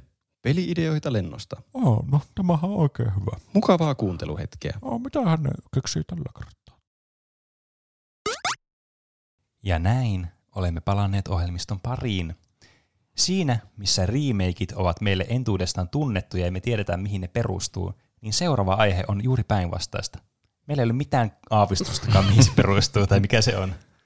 No se- tämä on oikeastaan melko, melko appropriate aihe minulla tällä kertaa. Koska Tällä kertaa. mä en keksinyt, mikä se appropriate, appropriate olisi suomeksi. Sopiva. Sopiva aihe. Tuo on hyvä sana, kiitos. Se on, voisit sanoa, että se on sopiva sana. Kyllä. Se on aika appropriate sana, tuo sopiva. Eli mulla on sopiva aihe tällä kertaa, kun aluksi puhuttiin remakeista, niin tämäkin on eräänlainen remake. Muistatteko to, te, kun Juuso piti meitä kauheassa kurituksessa ja kärsimyksessä, kun se laittoi meitä keksimään elokuvaideoita lennosta? Joo, jotenkin Joo. hämärästi. Mutta yritätkö sä sanoa, että sä yrität nakata mut tähän samaan tilanteeseen taas? Öö, vähän niin kuin, koska nyt öö, on vuorossa elokuvaideoita lennosta kaksi, Oho. kaksoispiste Roopen kosto, kaksoispiste peliideoita lennosta. Oho, Oh, Nice. no niin. vähän uusi twist. Kyllä. Kyllä. Tämä on siis härskisti kopioitu formaatti siitä Juuson hommasta, mutta muutamia, muutamia merkittäviä muutoksia on tullut tähän. Oho. Se, mutta se oli kyllä kieltämättä tosi hauska se formaatti. Joskin Oli se vähän hieman kuumottavaa. Sitä se oli kyllä, mutta ihan mukava. Ja kyllä. Toivottavasti sä oot nyt harjaantunut siinä sen verran, että sulla tulee aivan uskomattomia Kyllä, ideoita. olen patologinen valehtelija. Eli äh, minä olen johtoportaassa tämmöisessä Delusion Games-nimisessä yrityksessä. Ja me tehdään täällä yrityksessä ihan kaikenlaisia pelejä, niin kuin laidasta laitaan, mitä tahansa. Okay. Mm-hmm. Ja periaatteena on kehittää semmoisia mahdollisimman kunnianhimoisia peliideoita, välittämättä yhtään siitä, minkälaisia resursseja ne vaatii tai mi- mitkä käytännön realiteetit on. Että, että jos t- tulee joku loistava idea, niin kehitetään vaikka uutta laitteistoa, jos on tarpeen. Tämä kuulostaa semmoista Kickstarter-skämmiltä. Ky- eikä kuulosta. Ja nyt on siis uusi projekti meillä alkamassa, että me laitetaan kuusi peliä tulille ihan tosi lyhyen ajan sisään. Ja niille pitäisi tietenkin keksiä jotkut hyvät ideat niille peleille. Ja mä oon valinnut kaksi tuottajaa lukuisista ja lukuisista kandidaateista, jotka on käynyt meillä haastattelussa. Ja te, te olette ne tuottajat. Yes. Ja muistatteko te, kun te kävitte täällä haastattelussa ja halusitte välttämättä tulla palkatuksi yhdessä tähän? Kyllä. Kyllä. Ikoninen duo. Kyllä. Niin, näin se juuri meni siis. Ja e- e- teillä on nyt siis tässä koeaika menossa, niin kuin meillä oli Penen kanssa viimeksikin. Ja mä annoin teille kuukauden aikaa kehittää kuusi peli-ideaa. Kuukausi aikaa. Me ollaan keksitty tosi hyvät ideat. Mm. No, sitä sopii odottaa. Kyllä. Siinä on kuitenkin sen verran aikaa kehittää niitä. Ja näiden ideoiden laadusta riippuen sitten teille on ehkä luvassa vakipaikka täältä meidän yrityksestä. Totta kai me- teidän pitää sitten jakaa se palkka, koska te olette yhdessä siinä Aivan. positiossa. Aivan Eli tämä on niin. vähän erilainen, kun me ollaan nyt tiiminä, eikä me kilpailla. Kyllä. Ö, eli t- t- tässä kun saitte tiedon silloin kuukausi sitten, että teidät on valittu tähän hommaan, niin tehän piditte saunaillan juhlistaaksenne tuottajiksi valituksi tulemista. Mm. Mm, luonnollisesti. Mä näin jostain internetistä kuvia, että te olitte saunassa. en mä muuten tietää siitä. Mä joskus se storin kanssa innostun vähän liikaa, jos on humalassa. Niin. Mm. Ja, Ja ja sitten- OnlyFans-accountilta kävit hakemassa ne kuvat. Mielenkiintoista kyllä. Mä näin päivä sen jälkeenkin, että te olitte siellä samassa saunassa. Ja senkin jälkeen, että se kuulosti vähän, että teidän saunailta venyi sauna viikonlopuksi. Jopa sauna viikoksi.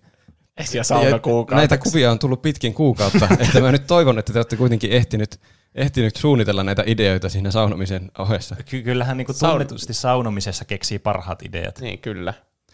No niin, hyvä. Vaikka te niissä kuvissa näytitte vähän, vähän t- ideaköyhiltä, mutta toivottavasti te olette jossakin vaiheessa kuitenkin tehnyt jotain töitäkin.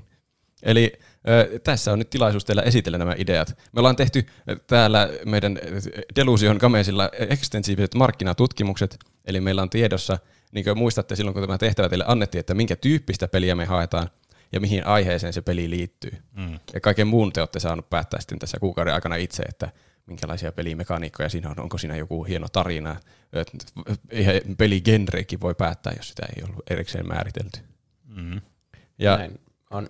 koe, koe yleisölle kuuntelutetaan tämä, että tämä nauhoitetaan tämä meidän keskustelu tässä. Ai. Niin. Mä mietinkin, että mitä varten näin mikrofoni. Kyllä, se selittää sen. Että, että tämä sitten ensi tiistaina näytetään meidän koe yleisölle. Ja ne voi sitten päättää, että palkataanko te, se, niiden, niiden päätöksen perusteella päätetään, palkataanko teitä vai eikö. Aivan. Mutta mä luotan teihin, että teillä on loistavia ideoita ja koe yleisö pitää teidän keksimistä ideoista. Onko tämä biasoitunut tämä koeyleisö? Ei, mun mielestä se on täysin puolueeton. Okei, hyvä. Se on jopa ehkä teitä vastaan. Ei hyvä. Kyllä mä luulen, että ne on ihan, ihan niin positiivisella mielellä. Ne on meitä vastaan vaan, koska ne on kateellisia, koska ne itse haluaisi olla tässä tilanteessa. Ehkä. Niin, harva pääsee tähän. Mm, kyllä, Delusion Gamesiin. Kaikista tietysti niin kunnioitettavampaa niin pelifirmaa. Näinpä. Eli et, eiköhän käydä toimeen sitten. Mitäs teillä oli? Ensimmäisenähän teillä siis piti kehittää uusi myyntivalttipeli PS Vitoselle, hyödyntäen sen uusia mahtavia ominaisuuksia. Ja se, se markkinatutkimus kehotti, että sen pitäisi liittyä jotenkin teräsmieheen. Mm. Me tehtiin kokonaan uusi teräsmiespeli. Kyllä, monet on toivonut niin kuin, tämmöistä uudelleen niin kuin, tehtyä peliä uudelle sukupolvelle teräsmiestä, kun näistä muistakin niin supersankaripelejä on tullut tässä vuosien varrella, varsinkin nämä Batman Arkham-sarjan pelit on tullut tosi suosittuja, ja niistä mm. on tietysti erännyt iso kiinnostus tämmöiseen mm. toiseen supersankariin. Tietysti Superman on looginen seuraava jatke. Niin. Kyllä. Ja Batmanilla, näissä Batman Arkham-peleissä, sillä on arsenaali erilaisia varusteita, joita siitä se voi valita ja käyttää niitä.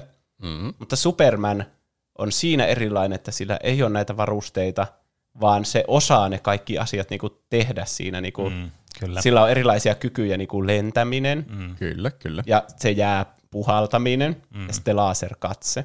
Kyllä. Mm-hmm.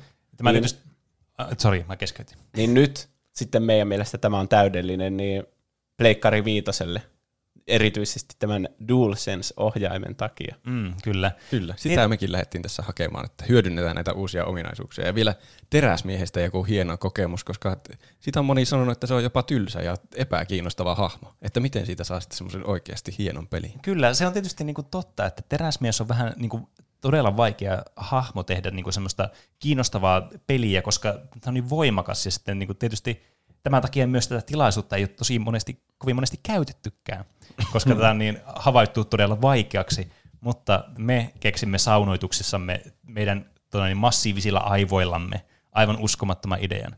Sillä tietysti noin teräsmies peliin pitää ajatella niin alaatikon ulkopuolella, että mikä sillä voisi olla sitten tämmöinen asia, mihin, mikä tuntuisi semmoiselta niin ei-voittamattomalta tai semmoiselta, mihin voisi vaikuttaa pelaajana. Ja se on tietysti teräsmiehen aivoitukset. Eli tämä on tietysti Aa. teräsmies putsle-peli. Mm. Aivan, aivan. Tämä meni, joo, tuommoista mä en ollut ajatellutkaan. Jatkakaa. Eli se kohtaa esteitä. Mm. Tietenkin ihmiset Metropoliksessa on pulassa. Niin, kyllä, niinhän ne yleensä on. Esimerkiksi tässä tutorialilevelissä niin semmoinen nainen on, sillä on jäänyt jalka semmoisen niinku, romun alle, kun semmoinen Lex Luthor on tuhonnut semmoisen niinku rakennuksen. Mm. Okei, tässä on Lex Luthor mukana tässä pelissä. Joo, luonnollisesti. Onko se niinkö pääantagonisti? No se annetaan, ainakin ymmärtää, että niin. se olisi pääantagonisti alussa, koska tietysti pitää olla sinne alussa joku huukki. Aivan, aivan. Mutta kyllä tätä kaartia nähdään tässä pelin varrella, näitä mm. erilaisia vihollisia. Kyllä. Ah, niin, miten tämä nainen sitten pelastetaan tältä romun alta? Kyllä, se mua kiinnostaa kovasti.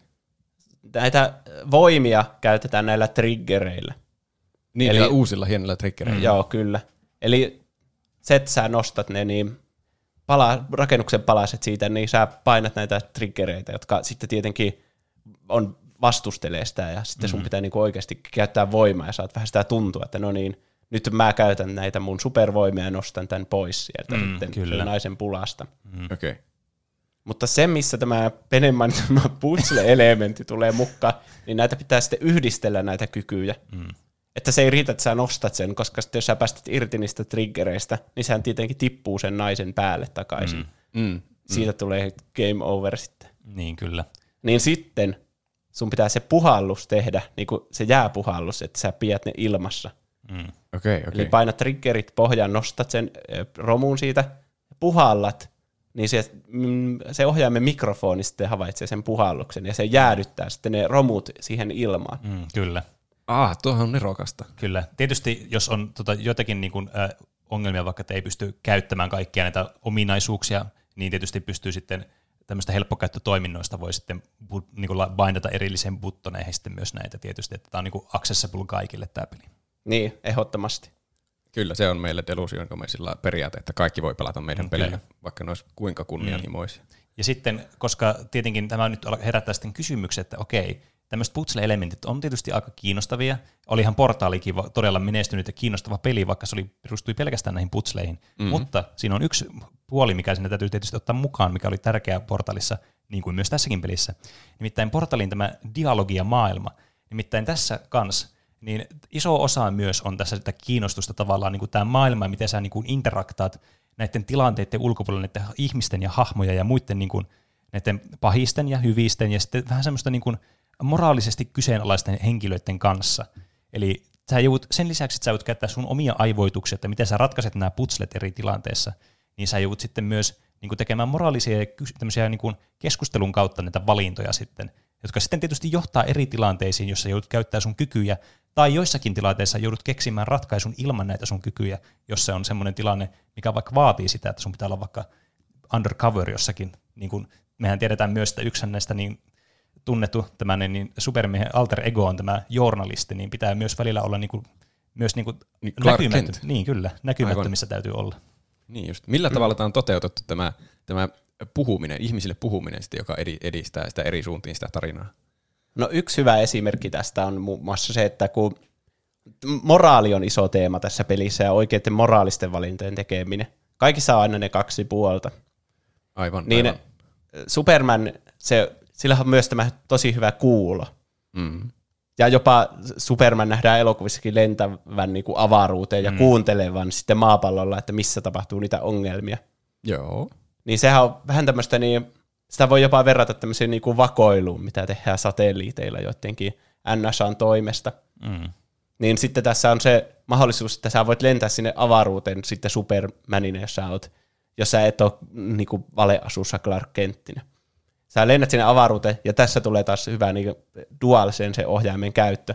Eli sä oot siellä avaruudessa, ja sä voit käännellä sitä sun ohjainta, niin samalla sä kääntelet sitä Supermania, että minne se osoittaa vähän niin kuin sillä sen niin kuin katseella, ja että mistä päin se kuuntelee. Mm. Aa, Ja sitten kun sä Ohjaan löy- on niin semmoinen satelliitti, Joo. tai sen korvat. Ja sitten kun sä löydät sieltä niin jonkun semmoisen keskeisen vaikka hahmon, jolta sä haluat niinku semmoista tietoa, niin sitten sä osoitat niinku sitä sillä ohjaimella, ja se kuuluu sieltä sun ohjaimesta, se niin puhe. Aa. Ja- niin Kingdom Heartsissa jossain kohtaa kuuluu niitä huuteluita sieltä. Niin.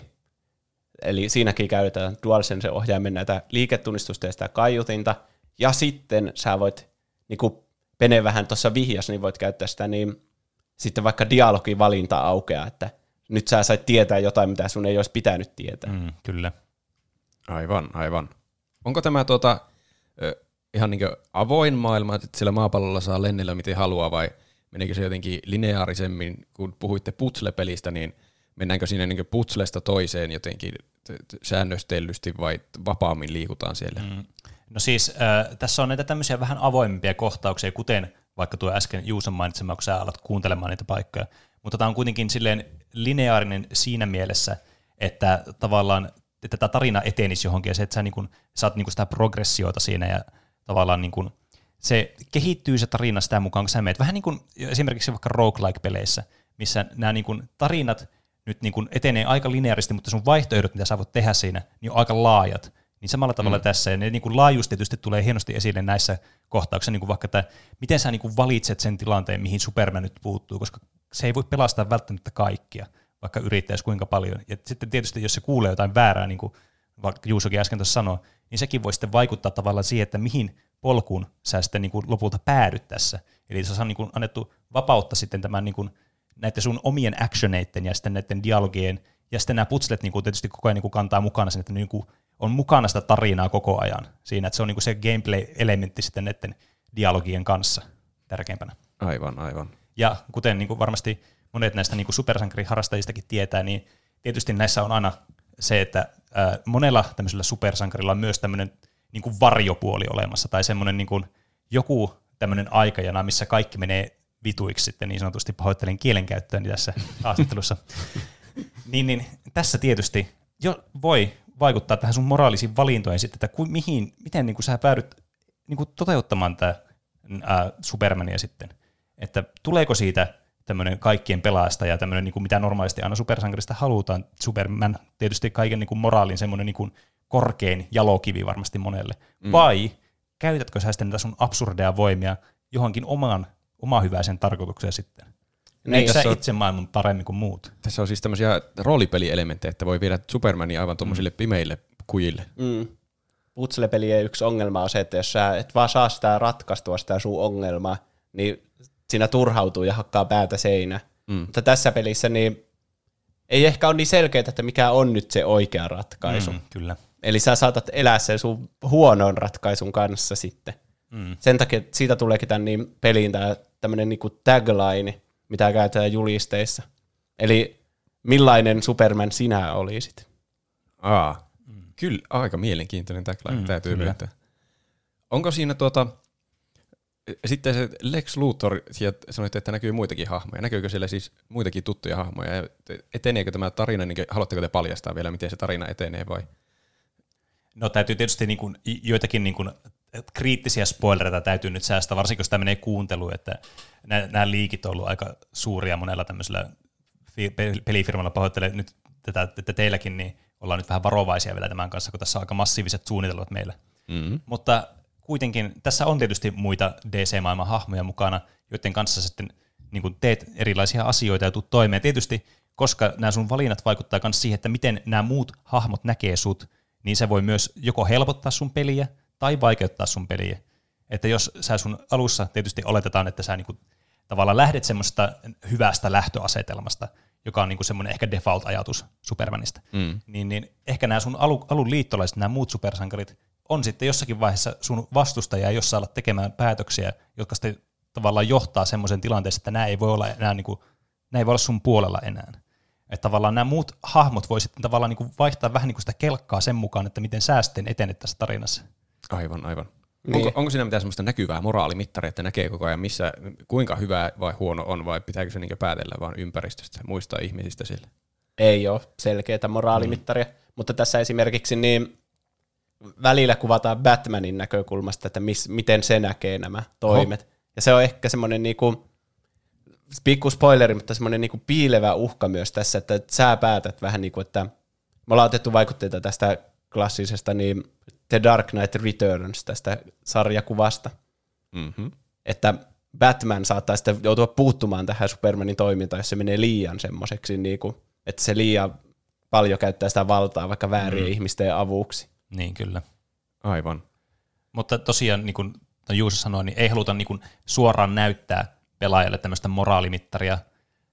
Varsinkin kun tämä on niin kuin, tässä on tämä putsle-painotus, niin tässä todellakin mennään niin, kuin niin metatasolle tässä putsle-maisuudessa, että tämä on niin kuin, sun pitää itse pysyä kärryillä tässä pelissä, että tämä on niin kuin sulle kanssa tämmöinen, niin kuin, että nämä aivopähkinät ei lopu näihin yksittäisiin pieniin putsleihin, mitä sä teet näissä eri tilanteissa, vaan tämä koko tavallaan sun tilanteen hahmottaminen on osa tätä niin kuin pelin niin kuin identiteettiä sitten.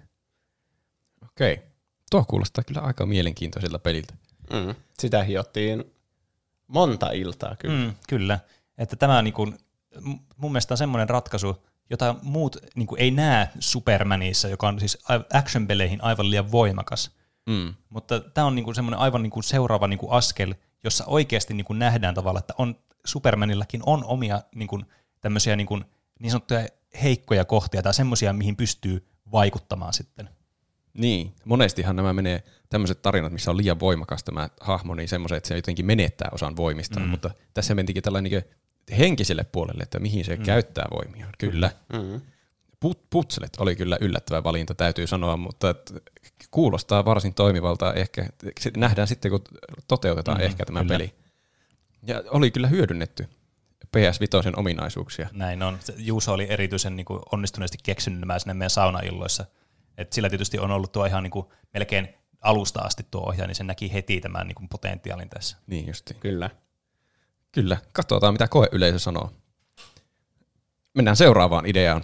Mitä te olette keksinyt tästä, tästä kakkosideasta, että tuota, piti tehdä tämmöinen uraa uurtava VR-kokemus, siis joku semmoinen aivan ultimaattinen, semmoinen mullistava VR-kokemus, joka liittyisi jotenkin puolen hehtaarin metsään tai nallepuhin maailmaan jollain tavalla. Mutta mm.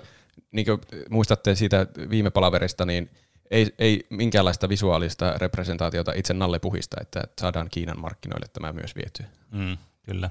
Niin, ei tietenkään ole Nallepu tässä mukana, koska sä ensimmäistä kertaa olet Nallepu. Mm, kyllä. Okei, okay, okei. Okay. Tällä me saadaan Nallepu niinku mukaan tähän tarinaan, mutta ei tarvitse näyttää sitä kertakaan. Mm. Varsinkin VRssä, kun se kuvataan koko ajan sitä Nallepuhin kuvakulmasta. Niin kyllä. Ei missään ole mitään peilejä tai, tai vettä. Öö, no siis me joudutaan tietysti suunnittelemaan tämä sillä tavalla, että me minimoidaan kaikki mahdolliset riskit, että Kiinan markkinoille tämä ei pääsisi jostain syystä. Niin tässä, Hyvä, niin kuin, hyvä. tässä ei missään välissä, välissä niin kuin oikeasti niin kuin suoraan sanota, että sä oot nallepuh, vaan Ah, se pitää päätellä itse. niin, niin, kyllä se on, se on aika selvää pelaajalle, jos tietää lähdemateriaalin, mutta kuitenkaan missään ei implisiittisesti näin kerrota. Onko täällä näitä muita puolen hehtaarin metsähahmoja ja millä tavalla ne sitten puhuttelee tätä päähenkilöä, jos ei puhina? Puhu, puhutteli. Sanoitpa hyvä juttu. No siis sitä sanotaan semmoisella kiertoilmauksilla vähän niin kuin, että mitä, mitä se vanha karhukuoma. Niin, Aha, niin joo, se voi olla joku toinen nalle, ei välttämättä puhu. niin kyllä. Niin. Ja niin, VR-kokemuksella siis ulkopuolisesti, mitä nyt näissä trailereissakin niin näytetään sitten, niin on justiinsa se gameplay siellä itse puolen hehtaarin metsässä ja paljon niinku, niiden hahmojen kanssa niin, va, niinku vuorovaikutuksessa olemista ja semmoisia niin perus semmoista arkea siellä, mitä nyt ongelmia siellä tuleekaan, että taas niin jotain mehiläisiä jahtaamassa sua tai jotain semmoisia pikkuongelmia. Mm. Okei. Okay. Kanilla taas joku pelto meni pieleen, kun tiikeri hyppi siinä mm. pellolla. Kyllä. Mutta se, mikä tästä tekee tosi immersoivan, niin on tämä neljännen seinän rikkovat kohtaukset. Oho. Eli, eli sä et ehkä olekaan nallepuu oikeasti, Vaan? vaan tämä välillä leikkaa oikeaan maailmaan. Silleen niin kuin aina yllättäen, mutta silleen kuitenkin silleen sulavasti, että mitäs tässä nyt tapahtui. Mm. Kos- ja näytetään semmoista hyvin realistista maailmaa välillä, joka on iso kontrasti tähän puolen hehtaarin metsän piirrosmaiseen mm. grafiikkaan. Ah, se on, se on sillä piirrostyylillä tehty, se puolen hehtaarin metsä. Joo, mutta tämä leikkaa siis semmoiseen hyperrealistiseen mm. puoleen myös aina välillä. Kyllä. Okei. Okay. Täytyy tehdä selväksi aina, että tämä niinku vaihos tulee tässä. Niin, koska, koska sä et ole pelkästään nallepu, vaan sä oot myös Risto Reipas Mm. täällä Okei. oikeassa maailmassa. Okei. Okay. Ja tämän pelin edetessä se todellisuus hämärtyy, Mm. että kumpi sä oot oikeasti, Risto vai nallepu. Mm. Niin, siis Risto Reipashan on yleensä mukana siellä puolen hehtaarin metsän tarinoissa sillä niin Nallepuhin kaverina, tai että se niin leikkii niiden kanssa, eikä tavallaan muutu itse Nallepuhiksi. Mm. Niin tässä on otettu tämmöinen eri lähestymistapa Niin, sitten. kyllä. Tietysti monethan aina vetää, ja tietysti tämä on aika yleisesti, yleisessä tiedossa, että nämä niin kuin, monet hahmot sitten niin kuin peraa tämmöisiä ominaisuuksia niin kuin tämmöisistä mielenterveysongelmista. Niin kuin nämä hahmot, niin kuin Ah. vaikka tämä niin Risto Reipas skitsofreenikko, ja tai sitten jolle tällä äh, ihalla vaikka masennus ja niin poispäin. Totta. Niin, niin tässä on tietysti mukana tämmöisiä niin kuin tavallaan elementtejä, että ei tässä puolen hehtaarin metsässä, vaan nimenomaan näissä niin kuin oikeassa maailmassa tavallaan, että ne, ne on tämmöisiä aika niin kuin, äh, tämmöisiä vähän inhottavan realistisia nämä jotkut tilanteita, semmoisia, että sä et oikein niin kuin edes halua olla siellä oikeassa maailmassa. Että tässä niin kuin yritetään luoda tämmöistä niin kuin tunnelmaa, että tavallaan tämä puolen hehtaarin metsä on tämmöinen sun niin kuin oma tämmöinen niin kuin suojapaikka, Jossa... Semmoinen, mihin voi niin paeta turvaa. Ky- kyllä. Ja sitten sä reflektoit tätä ympäröivää maailmaa, mikä on nämä oikeat tilanteet sitten, niin tavallaan sitten näissä hahmoissa, jotka on sitten siellä puolen hehtaarin metsissä, metsässä, ja nämä tilanteet tavallaan niin sitten tämmöisenä metaforana sille, että sä yrität käsitellä niitä sun omia traumoja ja kokemuksia sitten tavallaan sitä sun oman niin kuin sen puolen hehtaarin metsän turvallisen paikan kautta sitten. Sä yrität löytää semmoisen oman sisäisen rauhan sitten näillä teoilla. Ja sitten se alkaa hämärtymään pikkuhiljaa se niin kuin, raja siinä juuri sen takia, koska sä niin kuin, alat vähän niin kuin disassosioitumaan sitten sitä oikeasta maailmasta, koska tämä on niin paljon mukavampi paikka tämä puolen hehtaarin metsä. Mm. Niin tässä esitetään sitten tämmöistä niin kuin, kans ongelmaa tälle pelaajalle, että okei, että, ja uutta näkökulmaa, että miten tämä, niin kuin, onko niin kuin, kaikki, ei kaikki ole aina välttämättä niin selkeitä sitten. Niin, tässä nyt näkyy koko tämä Riston lapsuus tämän pelin aikana, että aluksi se on tosi mukava ja leikkisä aina olla siinä puoleen hehtaarin metsän moodissa. Mm. Sitten niin, mitä vanhemmaksi tämä Risto kasvaa, niin enemmän sitä oikeasta maailmasta tulee osa sitä. Mutta sitten pikku spoileri, että joskus tämä puolen hehtaarin maailman asiat saattaa vähän niin kuin valua sinne niin mm. oikeaan maailmaan. Mm, kyllä. Aa, se, sillä Mis... alkaa tulla tuommoisia harha, harhakuvitelmia jo mm. niin sinne oikeaan maailmaan. Niin, mutta ei missään nimessä tehdä tästä semmoista niin, että näillä asioilla leikiteltäisiin tästä, yritettäisiin tehdä siistiä, vaan me tosiaan niin halutaan tehdä semmoinen niin kuin, tuo esille näitä tämmöisiä mm. niin, ongelmia. Kyllä, me halutaan puhutella tätä pelaajaa, että niin kun se, just että se sun maailma ei välttämättä ole aina niin, niin kuin semmoista niin kuin selkeää, sun tajunta ei aina niin kuin pysy siinä täysin mukana, vaikka sä kuinka yrität. Että tarkoituksena on niin kuin huomata tavallaan se, että, ja niin kuin empatisoida sitten sitä tilannetta siinä, että okei, että niin kuin, sun, niin kuin, kun sä ymmärrät paremmin sitä, että niin kuin sen Risto Reippaan sitä päänmenoa, sitä niin kuin sen maailmaa, missä se elää ja mitä niin kuin se kokee siinä, niin sä itsekin sitten niin kuin ymmärrät paremmin ja tavallaan niin kuin osaat myös tulkita sitten itse muita paremmin ja niin kuin omaa sitä niin kuin tilannetta, missä sä oot. Että niin kuin yrittää vähän puhutella pelaajaa sitten tämmöisellä kantilla. Ja plus mm. tämmöinen pienenä niin kuin bonaarina sitten tällä niin kuin ihan pelkästään niin kuin pelimielessä, niin kyllähän tämmöiset niin kuin, vähän niin kuin tarinan kerronnalliset kauhu kautta thrillerikokemukset, semmoiset, ei varsinaisesti niinku pelottavat, mutta semmoiset, niinku, jotka nostattaa vähän sun selkäkarot pystyyn, niin on aina ollut tosi kiehtovia pelaajien mielestä. Ja se on varmasti toimii valttina tähän sitten, varsinkin tähän niinku nallepuhmaisuuteen, koska sulla tietysti ekana tulee ajatus, että okei, tämä on tosi tämmöistä positiivista ja mukavaa, mutta sitten se on tämä, tämä synkkä twisti tällä taustalla sitten. Ja sitten tämä miksi tämä on VR-peli, niin se, että kaikista parhaiten laittaa sut sen mm. pelattava hahmon niin kuin saappaisi ja sen kokemuksen, että mikä, minkälainen sillä on, niin saa sulle niin kuin replikoitua. Niin. Kyllä. Aivan. Siellä on siis se puolen hehtaarin metsä, joka on semmoinen huoleton pakopaikka. Ja sitten voi jotenkin vaihtua sinne oikeaan maailmaan, joka on todella liiankin realistinen. Tapahtuuko mm-hmm. siellä jotakin jotenkin erityisen traagista vai onko sillä vaan jotenkin, onko se siihen puolen hehtaarin metsään verrattuna vaan tosi tylsä oikea elämä, joka sitten tuntuu ikävältä vai? Se on, se on niinku tylsää semmoista arkea, mm. mutta sitten sä tietenkin voit sieltä vähän niinku bongata vaikka semmoisia, jos olet tarkkaavainen pelaaja, niin vähän niin kuin semmoista taustatarinaa, että niin. niitä, niiden perheessä on vaikka tapahtunut siellä mm. Riston perheessä. Niin kyllä, Aivan. tämmöistä niin kuin ympäristöllistä tarinankerrontaa tässä mukana. Niin. Semmoista sun pitää, niin kuin, se kans on niin kuin paljon parempi sille pelaajalle, kun sitä ei vaan suoraan tuutata sulle. Että sä niin kuin itse otat sitä selvää, sä vähän niin kuin itse koet sitten niitä sun löytämiä asioita siinä. Niin. Se on vähän niin kuin Gone Home-tyyliin, mutta ehkä jotenkin vähän hienostuneemmin, tai että se ei niin. ole se niin. koko pointti. Niin, ehkä meidän ne, me halutaan niin näyttää, että se oikea maailma on tosi tylsä ja sen takia tämä aina haluaa tämä pelihahmo mm. sinne, niin puolen hehtaarin metsä, että niin. siellä aina tapahtuu ne hauskat kommellukset. Niin, kyllä. Vähän niin kuin okay. semmoista niin kuin, monesti monet niin kuin oikeassakin elämässä haikailee semmoisia lapsuuden aikoja, semmoisia huolettomia aikoja. Niin tämä mm. vähän niin kuin heijastaa sitä, että tämä puolen hehtaarin metsä on sitä huoletonta lapsuutta, mitä tälläkin hahmolla oli alun perin ollut. Niin sitä haikaillaan takaisin sitten. Kuulostaa kyllä aika hienolta si, siinähän pelaaja itsekin haluaa sinne puolen hehtaarin metsään, jos siellä on paljon hauskempaa siellä mm. pelata. Mm. Mutta pääseekö se pelaaja itse halutessaan sinne? Pitääkö se lukea jotakin kirjaa vai että meneekö se jollakin tietyllä syklillä, että se vaihtaa aina sitä olomuotoaan vai, vai, vai triggeroiko se joku tapahtuma? Öö, no alussa, kun se on lapsi, niin se oikein niin kuin, halutessaan voi jopa päästä sinne. Ja siinä mm. on just se semmoinen niin kirja siinä auki, niin, semmoinen niin, Nallepu, mainen satukirja.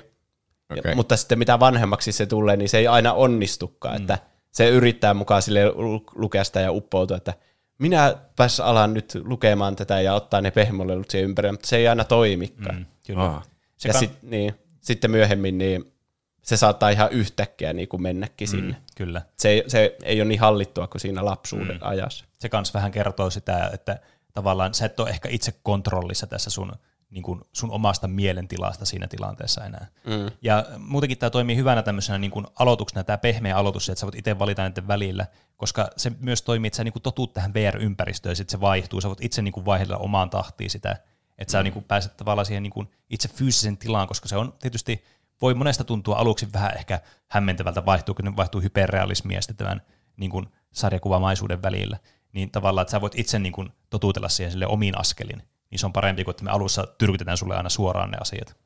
Hmm. Kyllä. Onko, vielä yksi kysymys. Tämä, te sanoitte, että alkaa vuotamaan ne puolen hehtaarin metsän elementit sinnekin oikeaan maailmaan, niin johtaako se lopulta johonkin? Päätyykö tämä johonkin psykiatriseen laitokseen vai että loppuuko se jotenkin avoimesti vai mikä tässä on sillä niin se lopullinen pointti? No me ei haluta missään nimessä demonisoida tämmöisiä mielenterveysongelmia, vaan me halutaan, että tavallaan tämä sun niin kuin, sä niin kuin itse päädyt semmoiseen tilanteeseen, että sä niin kuin itse haet sitä apua sitten, ja sä niin kuin itse pääset semmoiseen mukavaan loppu niin kuin tulemaan, että okei, kaikki alkaa ehkä menemään ihan hyvin, mutta sun, sen ei tuo niin kuin automaattisesti pelaajalle.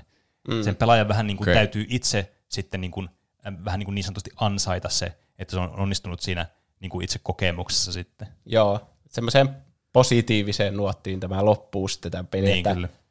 Okay. Niin, että näiden ongelmien kanssa voi kuitenkin elää ja niin.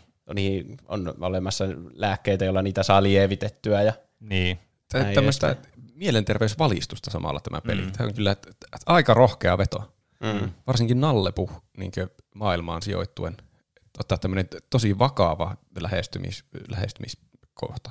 Ei, ei mun mielestä ollenkaan niin kummallista justiinsa, kun Nalle Puh, nämä hahmothan edustaa niitä. Mm. Mm. Ja Nalle Puh on semmoinen niinku pitkäikäinen sarja, josta aikuiset ja lapset on kaikki voinut tykätä mm. samalla lailla. Niin, kyllä. Kyllä. Tuosta, tuosta tulee menestys. A, jos, jos ei rahallinen menestys, niin siellä tulee ainakin imago-menestys. tämä meidän pelitalo tekee aivan uskomattomia taideelämyksiä. Kyllä. Näin on. Taideelämyksissä puheen ollen tuota, kolmas ideahan liittyi, että pitäisi tehdä tämmöinen, no to, että on aika samanlainen kuin tuo äskeinen, te teitte melkein äskenkin jo tämän, mutta tuota, tarina kautta tunnevetoinen taidepelielämys. Että jotenkin tuommoista semmoinen, minkä mä sanoisin esimerkiksi, joku semmoinen, vähän voisi olla melkein jopa indie-pelimäinen, joku semmoinen tosi hieno matka vaan jossain. Mm. Ja tämä pitäisi liittyä jotenkin pinguun. Pinguun. Pinguun. Mm, näinhän se oli. Mm.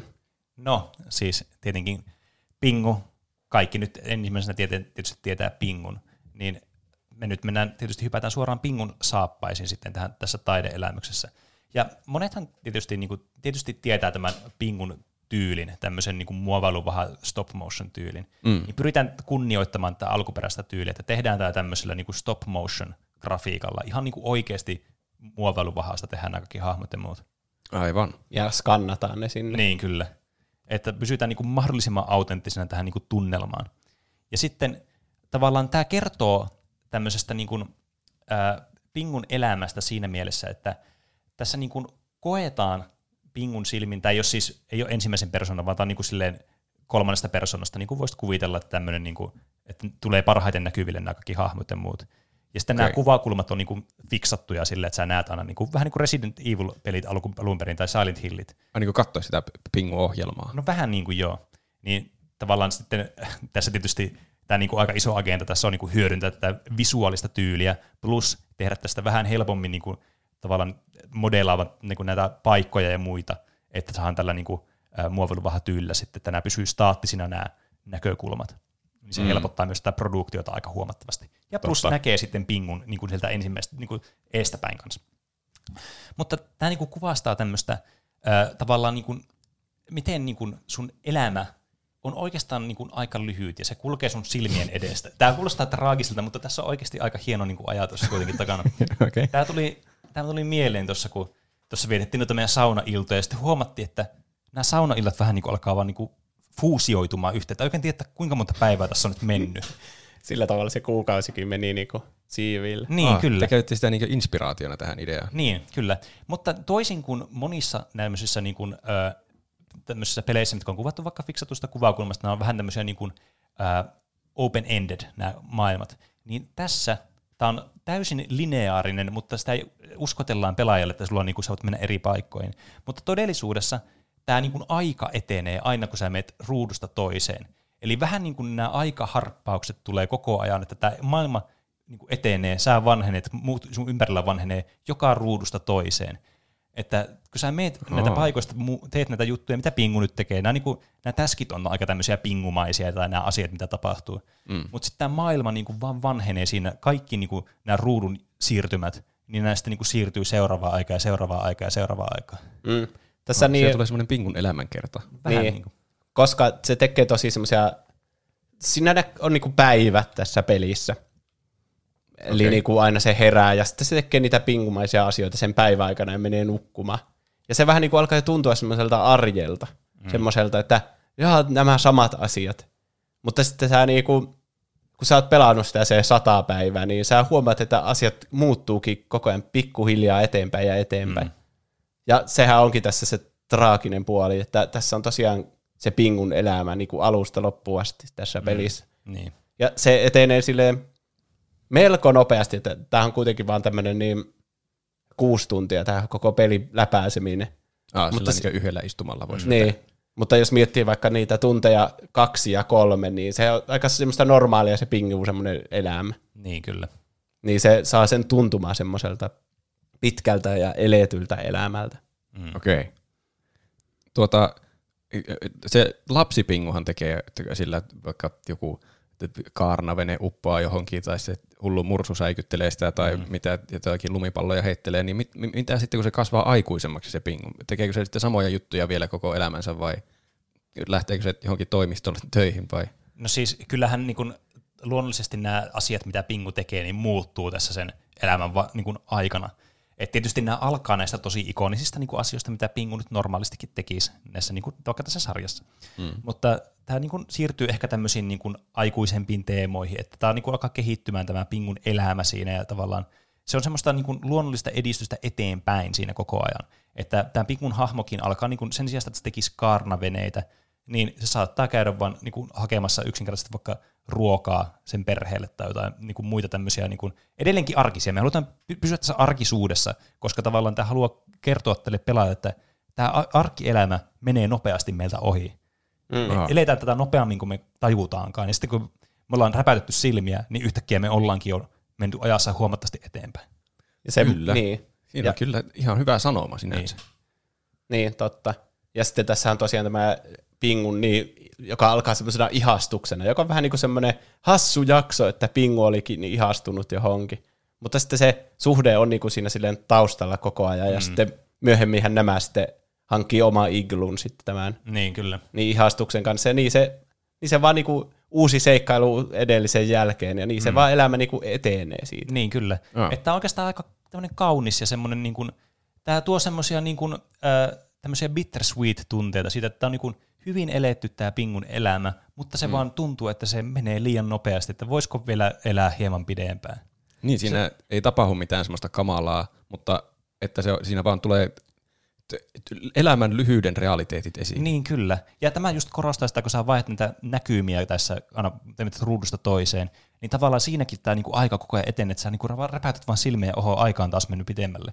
Ja tietysti tämä niinku efekti sitten aivan tämä loppua kohden, niin alkaa tietysti eskaloitumaan koko ajan, koska tietenkin syntyy tämä olo, että vanhentessa niinku aika menee vaan nopeammin ja nopeammin. Mm. Että tämä nuor- nuoruuden pingu on semmoinen niinku pisin segmentti, tämä niinku ensimmäinen tavallaan kolmannes tästä.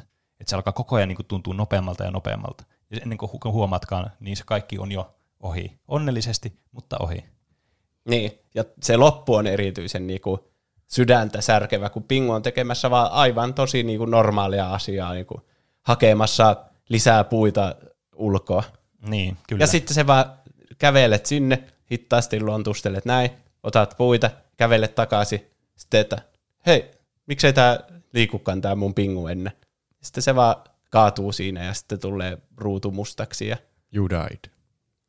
No ei mitään, Ei, no, ei, ei. tulee kaunis musiikki ja siinä ei edes sanota selkeästi, että no niin, pingu kuoli. Okei, Mutta sä voit vähän niin kuin päätellä se siitä, että kun se ruutu menee mustaksi. Niin, kyllä.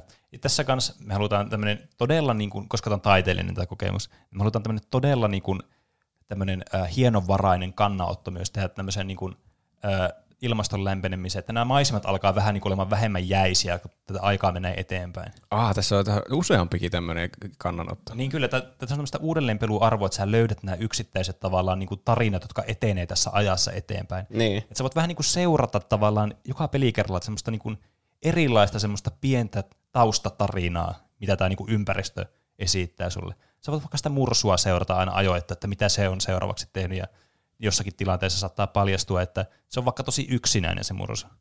Aivan. Mutta koska kaikki pelkää sitä, niin se vähän niin kuin elää sitten elämässä yksin ja lopulta sä et enää löydä sitä mistään. Eli tietenkin tässä niin kuin yritetään indikoida, että se on jo men, men, pois mennyt tässä vaiheessa. Ah, voiko tässä pelata niinku useampia pelikertoja ja tehdä eri asioita, vai meneekö tämä niinku, niillä samoilla raiteilla? No si, tässä niin kuin, siis nämä asiat tapahtuu silleen niin kuin, ää, niin kuin to, tarkoituksellisesti on niin kuin samoihin aikoihin. Mm. Mutta nämä on nämä ruudun vaihdot, jotka vähän niin kuin pikkusen edistää aina sitä tarinaa eteenpäin. Et ne on vähän niin kuin niitä aikatriggereitä, jotka menee sitten sen seuraavaan tavallaan skenaarioon. Mm. Et nämä alussa etenee hitaasti nämä asiat, mutta sitten loppua kohden sun täytyy, jos sä haluat jotakin taustatarinaa seurata, niin sun pitää olla aika tarkka näiden sun ruudun vaihdosten kanssa, että sä et mene niin kuin yli siitä ajasta jo. Se on Hyvä- liian myöhäistä. Niin, hyvä esimerkki, missä yhdistyy tuo veneen selittävä mekaniikka ja sitten se ilmastonmuutos, niin niillä niin pinguilla on semmoinen oma niin kuin liukumäki leikkipaikka siellä rannalla. Ja mm-hmm. sitten siinä huomaa, että aluksi ne vanhemmat on silleen, että joo, älkää le... Tai siis se niin kuin semmoinen hyppyri menee sinne vetteen Joo. siitä. Niin sitten ne leikkii siellä aina ja hyppää sinne veteen, mutta sitten pikkuhiljaa kun se etenee, niin se niinku tulee se rantaviiva siihen lähemmäs ja lähemmäs koko ajan. Aa. Ja jossakin vaiheessa se on vaan mahdotonta enää leikkiä siellä. Mm. Ja tietenkin siinä vaiheessa ne kaikki sivujuonet, missä Pingu meni kaveritten kanssa sinne liukumäelle laskemaan, niin ne on sitten niinku se on niinku mennyttä. Niin, Sun olisi kyllä. kannattanut laskea mm. sitä liukumäkeä ennen kuin se niin rantaviiva suli siitä mm. kohti. Kyllä, tämäkin niin korostaa juuri sitä, että meidän täytyy tehdä ne asiat, mitä me halutaan tehdä silloin, kun meillä on mahdollisuus siihen, että me ei jää liian, liikaa, niin kuin liian pitkälle odottamaan niitä, että okei, meillä tulee vielä hyvä tilaisuus tähän, vaan kannattaa elää siinä hetkessä, missä sä juuri sillä hetkellä olet. Kyllä. Siinä on kyllä hyvä opetus kaikille meille. Mm. Ai että mä tykkäsin tästä pingupelistä kyllä. Mä tykkäsin kyllä myös tuosta Nallepuh-pelistä. Tai puolen hehtaarin metsä mielenterveysvalistuspelistä. Nämä on ehkä ollut mun lempipelit tähän mennessä. Mm. Katsotaan, mihin tämä vielä etenee. Nyt, kun eh, nämä kolme peliä ollaan saatu julkaistua, niin sitten heti perään ruvetaan julkaisemaan lisää pelejä tietenkin. Ja nyt me ollaan luotu tämmöinen loistava kuva meidän te- pelifirmasta, että me tehdään oikeasti hienoja pelejä, eikä välitetä niinkään rahan tulosta tai menosta sinänsä, vaan pelkästään pelien laadusta. Niin mm-hmm. nyt on oikea aika iskeä sitten kuluttajien lompakoihin. Eli tehdään, niin kuin muistatte, mobiilipeli, jolla kääritään aivan maksimaaliset voitot.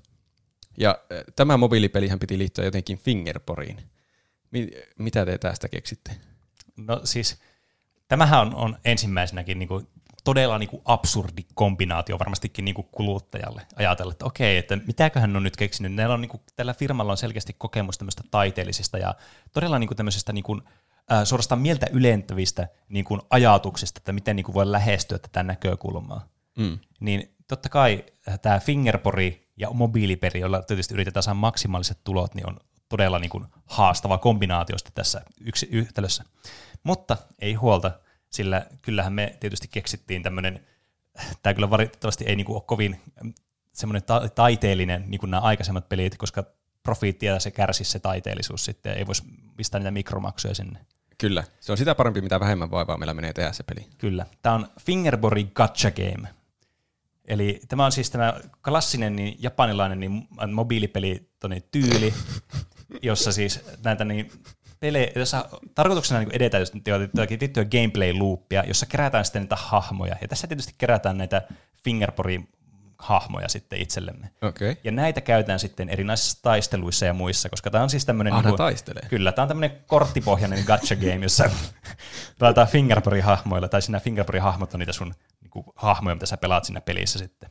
Taisteleeko ne ihan fyysisesti vai verbaalisesti vai millä, henkisesti? Niin, siis nämä taistelee ihan fyysisesti, koska tämä on, okay. tämä on tietysti, Fingerpori on tunnettu se huumorista luonnollisesti. Niin, ja, ja tietysti me halutaan, että näissä on niinku mahdollisimman niinku hauskat lainit, nämä on tietenkin kirjoitettuna sillä tavalla, kun monessa tämmöisessä gacha-gameissa nämä niinku sanoo ne lainit ääneen, mutta mä, mä, oikein tiedä, mä en oikein näe sitä jotenkin sitä fingerporista äänijuttua siinä. Mä, se, se on se visuaalisuus, mikä on se tärkein. Niin tämä on tämmöinen tosi sarjakuvamainen sillä mielessä, että ne niinku heittää niitä, se- ni- niitä one-linereita, tulee semmoinen puhekupla ja tulee se joku hauska läppä.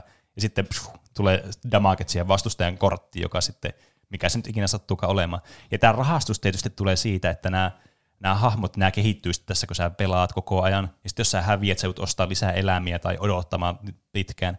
Ja sitten sä lopulta, sä lopulta aina, kun sä pääset läpi, ja saat lisätä valuuttaa, jolla sä voit ostaa näitä tämmöisiä kapsuleita. Tai oikeastaan nämä niinku on tämmöisiä sarjakuvastrippejä, mitkä sä niinku avaat. Vähän niin kuin, tota noin, niin, no siis mä selitän tämän ko- konseptin aluksi. Eli normaalisti nämä on tämmöisiä kapsuleita, mistä tulee joku, joku saa randomi niin kuin, hahmo, ja sitten silloin joku randomi ää, tämmöinen rarity. Niin tässä okay. nämä tulee tämmöisestä, tulee tämmöinen blankki sarjakuvaskripti, joka on vähän niin kuin, siinä on kolme paneelia, vähän niin kuin tavallaan se tulee se sarjakuva sinne aina yksi paneeli kerrallaan, ja sitten tavallaan se, että minkä sä saat siitä. Että niin kuin tämä sarjakuvamaisuus tulee pysyä tässä mukana kuitenkin, tämä Fingerprint-teema sitten. Siinä on semmoinen jännitysmomentti siinä niin, avaamisprosessissa. Että ne on niin kuin, siis lootboxeja käytännössä, millä saa niitä kortteja, on parempia heimoja ja muita, mitä voi saada. Niin, tietysti. Mutta me ei voi markkinoida niitä lootboxeina. Ei tietenkään. Sä Ne vaan on siis sarjakuva yllätyksiä. sarjakuvastrippejä. Sähän sä kato, unlockkaat sen strippiin. niin, aivan, kyllä. Ne hahmot niinku ilmestyy siihen, niin sille pshu, ja sitten tulee seuraava paneeli ja, pshu, mm. ja kolmas vielä. Pshu, Kyllä. että siinä on aina semmoinen paljastus niin kuin yksi kerralla ja Niin. hyvä semmoinen äänitehosta, jota me suunniteltiin muistaakseni joku kokonainen viikko ehkä putkeesta, että minkälainen hyvä Niin, ääni kyllä. siitä lähtee siitä, siitä Aha, varsinkin jos se on tosi harvinainen. Kyllä se on tosi semmoinen, niin kuin, se on todella tyydyttävä. Tulee niin paljon dopamiinia sun aivoihin, että sä et voi uskoakaan sitä. Okei. Okay. Voitteko te tehdä parhaimman imitaationne siitä äänestä? No siis se normi tuota, noi, hahmo avaaminen oli se Okei. Okay. Niin, mutta mikä, su, sä Entä olit niin saa suunnitellut tosi harvinaisen. Se on semmoinen semmoisia napsumisääniä, joita mä nyt sanon tähän niin mikrofoniin, koska tässä tuli joku häiriö tästä mikrofonissa selvästi. Okei. Semmoisia semmoisia mukavia napsumia eri puolilla sun niin mm, tätä aivan, spectrali fieldiä sitten tässä. Okei, se kuulostaa kyllä tosi semmoiselta tyydyttävältä. Kyllä. Saa joku oikeasti Ja, hahmo. ja siellä on sitten näitä ultrarareja. Siis nämä, mä mitä niin en mainosta niissä tavalla, että mitä sä voit saada niistä, mutta niissä on aina sille, että niin yksi salainen tämmöinen ultrarare, mitä voi saada niin kuin, tietysti niin kuin sen yhden ajan sarjakuvastripeistä, että ne on niin kuin yleensä vaihtuu aina kuukausittain, ne, niin kuin ne isot jutut. Ah, tuo on hyvä, tuo aikapaine, että sitä ei voi enää sitten saa sen Kyllä. jälkeen. Ja se on sitten, kun sä avaat sen, niin sulla tuleekin semmoinen strippi, missä tämä heimo näkyy aluksi. Silloin se menee jääkaapille, se ottaa sieltä kaljan, ja sitten kuuluu semmoinen se avaa sen, ja sitten sieltä tulee se hahmo. Ah, tölkkiääni, tuo on kyllä hyvä. Kyllä. Mm. Ja se on niinku se ultimaattinen palkinto, minkä sä haluat sitten. Sen kuukauden se niinku the-hahmo. Okei. Okay. Ja luonnollisesti, äh, koska tämä on tämmöinen gacha game, niin tässä on tämmöinen tarinamoodi mukana, missä vähän niinku, sä- niinku tämä heimon tämmöinen niinku tarina tulee. Siinä on joku tämmöinen äh, joku viikon kestävä tämmöinen seikkailu, mikä sillä on. Ja tämmöisiä hassuja tapahtumia. Sitten sä niinku taistelet tavallaan niitä muita niinku hahmoja vastaan, mutta näillä gacha-korteilla, eli näillä niinku, näillä hahmoilla. Ne on vähän hämmentävää sille, että ne pelaa niinku omilla korteilla, mutta se, on, se, se selitetään Vähän niin kuin tässä- Witcherissa. Kyllä, mutta se selitetään juuri siinä niin kuin tarinassa, että se on vähän niin kuin semmoinen itsetietoinen, humoristinen asia, että ne pelaa niin kuin itsellä, että ne on niin tullut täyteen itseään sitten siinä, ne hahmot. Okei. Mutta tässä on tietysti PvP-moodi, mikä on varmasti se, millä saa niin kuin isot tuohet sitten, kun täytyy saada ne kaikista parhaimmat ja harvinaisimmat, että pärjää näissä PvP-turnauksissa sitten, Niin, tietysti. jossa voi tietysti voittaa palkintoja, ne parhaimmat, aivan absoluuttiset parhaimmat, että ne voi saada vaikka niitä pelivaluutoita, sitten jonkun limited edition skiniin jollekin kortille. Se on, sam- se on funktionaalisesti sama kortti, että ei niinku tehdä tämmöistä gatekeepingia näiden pelaajien välillä, mutta mm. se on semmoinen, semmoinen niinku vain, mikä tämä voittaja voi sitten saada. Eli kerätäänkö tässä jonkinlainen pakka ja sitten niillä pelataan toisia vastaan Joo, pakoilla? Okay. Kyllä. Ja tuota, onko minkäänlaista eh, mahdollisuutta vaihdella toisten kanssa kortteja vai onko se vaan, että pitää ostella sitten niitä ei-lootboxeja, joista sitten voi saada niitä harvinaisia Ei kortteja? missään nimessä voi vaihdella, sehän olisi huonoa bisnestä. Okei, loistavaa. Seura- Tuota mä justiin toivoinkin. Kyllä, seurataan niin kuin, äh, mitä vaikka esimerkiksi Hearthstone tekee tai mitä vaikka Magic the Gathering Arena tekee, eli tämmöisiä a- todella predatory-servisejä, että niin kuin ne voi, näitä ylimääräisiä kortteja pystyy niin kuin vaihtamaan tämmöiseksi valuutaksi, jota ei voi käyttää mihinkään muuhun kuin näiden korttien luomiseen, Okei. mutta annetaan niitä niin pienellä niin kuin vasta niin kuin rahalla niin sanotusti, että tämä on suorastaan niin kuin aivan uskomaton saavutus, että jos sä saat tarpeeksi sitä, sitä dustia tai mikä se nyt onkaan tässä. Ne, on, ne voisi olla vaikka itse asiassa ihan hauska niitä niin kaljatölkin niitä klipsuja, Mm. millä sitten niitä saa, kun sä otat niitä tarpeeksi, niin sitten sä voit tavallaan craftata niin sanotusti uuden tämmöisen sun gacha-hahmon. Se on semmoisia juhannussima-korkkeja. Kyllä. Okei. Ja se on, mutta sekin on sitten vähän niin kuin randomilla, että sä niin kuin saat sen tietyn rarityn voit aina valita. Että sä voit valita sen tosi harvinaisen, missä on vaikka ne kaksi, mutta se on silti kuitenkin satunnaista, että kumman sä sitten niistä saat. Aivan. Että se ei näitä niinku täydellistä vastuuta sille pelaajalle saada se just se, minkä sä haluat, mutta kuitenkin sille, että sen chanceit on ihan niinku astronomaalisesti isommat kuin normaalisti. Okay. Kaikki johtaa kuitenkin siihen, että kannattaa ostaa semmoinen niin 110 euroa maksava paketti, jossa Se on on, sitten, best niin, value. Niin, Mm, siinä kyllä. on viisi, 5200 näitä sitten. Niin se on best value. Kyllä. Okei. Ja sillä saa muutaman sen kuun niin kuin hyvän kortin kanssa sitten. Jos on, niin käy. Mm, Ja kyllä. Olenko oikeassa, jos oletan, että aina ö, kun aika etenee, niin ne tehdään voimakkaampia kortteja? Kyllä. Että muutenhan tämä loppuisi seinään tämä peli jossain vaiheessa, kun kaikilla on paras pakka. Niin, kyllä. Tä- tässä on niin kuin, tietysti aina kaksi filosofiaa. On tämä power creep, että pidetään nämä kaikki kortit aina, tai sitten tehdään tämmöinen rotaatiosysteemi, että se vaikka sitten ö, puolen vuoden välein vaikka sitten, että no niin, nyt nämä, vaikka sitten siitä vuoden vanhat kortit, niin ne lähdetään pois. Aa, ne laitetaan pois kokonaan. Aivan. Et siis kyllähän ne on sulla, sä voit pelata näitä tässä niin kuin, ö, tässä tota, noin tarinamoodissa luonnollisesti ja sitten tämmöisissä mm. eventeissä, mitä me järjestetään. Mm. Mutta tämä itse niin kuin, tämä pääjuttu, mihin me keskitytään, on sitten vain niillä uusimmilla korteilla. Okei. Okay. Mm. Se on Ne- se ranked-kilpailu sitten, mitä ihmiset aina pelaa. Kyllä, me kutsutaan sitä niin kuin, sen, niin kuin, sen tota, niin, vuosipuolikkaan tavallaan niin kuin sen semmoiseksi niin kuin, ö, tämmöiseksi niin kuin se vuosi kertaa tavallaan niin kuin lehdeksi sitten, aina kun se vaihtuu, niin tulee tavallaan semmoinen hieno fanfare, että no niin, nyt tämän, tämän puolivuosikkaan uusi vuosikerta niin kuin painos tulee tässä, ja mm. se niin kuin vähän avaa sitä, että okei, että mitkä on vaikka vanhoja tavallaan niin kuin, niin, tämmöisiä kuluneita strippejä, mitkä on jo nähty, kaikki on jakanut niitä jossakin Facebookissa, ja tässä on niin kuin, nämä nyt tulee uusia tämmöisiä niin kuin, tosi tuoreita tuotoksia sitten. Okei, okay, okei. Okay. Ja se on vähän, niin- se on vaan niin kuin, oikeastaan niin kuin vaan luo yhteyttä sitten siihen, että vaihtuu nämä vanhat kortit sitten tässä, niin kuin, niin kuin tässä äh, Fingerporin universumissa, vaan että se niin kuin, tuodaan se niin kuin, sarjakuvamaisuutta siihen peliin. Mm, kyllä. Tuo kuulostaa kyllä oikein tuottavalta. Vähän jäi vielä hämäräksi, että miten se itse taistelu tapahtuu, mutta en mä oikeastaan välitä siitä, koska kuulostaa, että tulee rahaa aivan mielinmäärin. Niin, kyllä. Kyllä, siis mehän voidaan kopioida ihan mitä tahansa korttipeliä sen jälkeen, sillä ei ole mitään merkitystä Niin. sillä gameplayllä. Totta. Niin. Ja oikeastaan siinä ei hirveänä edes tehdä itse mitään, että se- enimmäkseen ne pyörii automaattisesti Niin, kyllä. siinä. niin sillä on vaan väliä, että on hommaa hyvän pakan sillä tavalla. Niin, kyllä. Okei. Mm. Se on oikeastaan täydellistä näin. Mm. Niin, ja jos sä mietit, että miten nämä niin, tämmöiset Fingerporin kuuluisat, niin kaksimieliset, kaksi tarkoitusta olevat niin kuin sanonnat mm. siinä näkyy. Kyllä, itse asiassa unohin jo tuo, kun oli dollarin kuvat silmissä, mutta anna tulla. Niin näitähän olisi vaikea ja kallis keksiä, niin ei mitenkään näy Okei. siellä pelissä. No hyvä. Me keskitytään enemmän niin kuin tähän visuaaliseen niin kuin nostalgiaan, mitä ihmisillä on Fingerporista. Kyllä. Joo. Ja juuri kanssa, että niinku vaikka esimerkiksi nämä niinku normikortit, on näitä mustavalkoisia, niin kuin nämä sarjakuvastripit, mutta ne hienot kortit, tiedät varmaan nämä niinku värilliset Fingerporin-sarjakuvat. Mm. Niin näissä sitten hyödynnetään tätä, että sulla voi olla niitä värillisiä versioita ja niitä värittömiä versioita. Niin, se on vähän niin kuin Kalevassa on ne värittömät ja sitten Helsingin Sanomissa on ne värilliset. Mm. Ah, aivan, aivan. Kyllä, Kyllä, se kuulostaa hyvältä idealta. kyllä. Tuolla me saadaan sitten hyvin, hyvin resursseja noihin aiemmin peli, aiempien pelien mahdollisiin tappioihin ja tulevien pelien kehityksiin. Mm. Ja tässä siis seuraava pelihän oli tietysti, teidän piti kehittää huippuhauska partypeli, jota voisi sillä tavalla niin porukassa kavereiden kanssa pelata joko samassa paikassa tai sitten vaikka internetin välityksellä pelata jotakin semmoista hauskaa yhdessä pelattavaa peliä. Ja mitä te keksitte tästä Paranormal Activity-aiheisesta partypelistä? Mm. Tämä oli aika haastava meille, kun meiltä on nähty Paranormal Activityä pitkä aikaa, joten sehän tarkoitti, että me mentiin katsomaan ne elokuvat uudestaan. Ja me katsottiin kaikki Paranormal Activityt. Okei. Okay. No se on hyvä, että te olette perehtynyt lähdemateriaaliin. Eli Paranormal Activitissahan on yleensä semmoinen joku perhe, joka mm. asuu semmoisessa hyvin arkisessa kodissa, lähiössä. Mm. Mm. Ja niitä sitten alkaa riima, riivaamaan yöllä nämä, nämä paranormaalit aktiviteetit, jotka vaihtelee siitä, että sulla lähtee peitto yhtäkkiä päältä siihen, että joku hahmo on aivan täysin riivattu ja mm. hyökkää toisten kimppuun. Kyllä. Partina neljän hengen, neljän kaveruksen kesken, sä, te muodostatte tämän perheen. Okei, okei. O- onko osa niinku lapsia, osa vanhempia? Joo.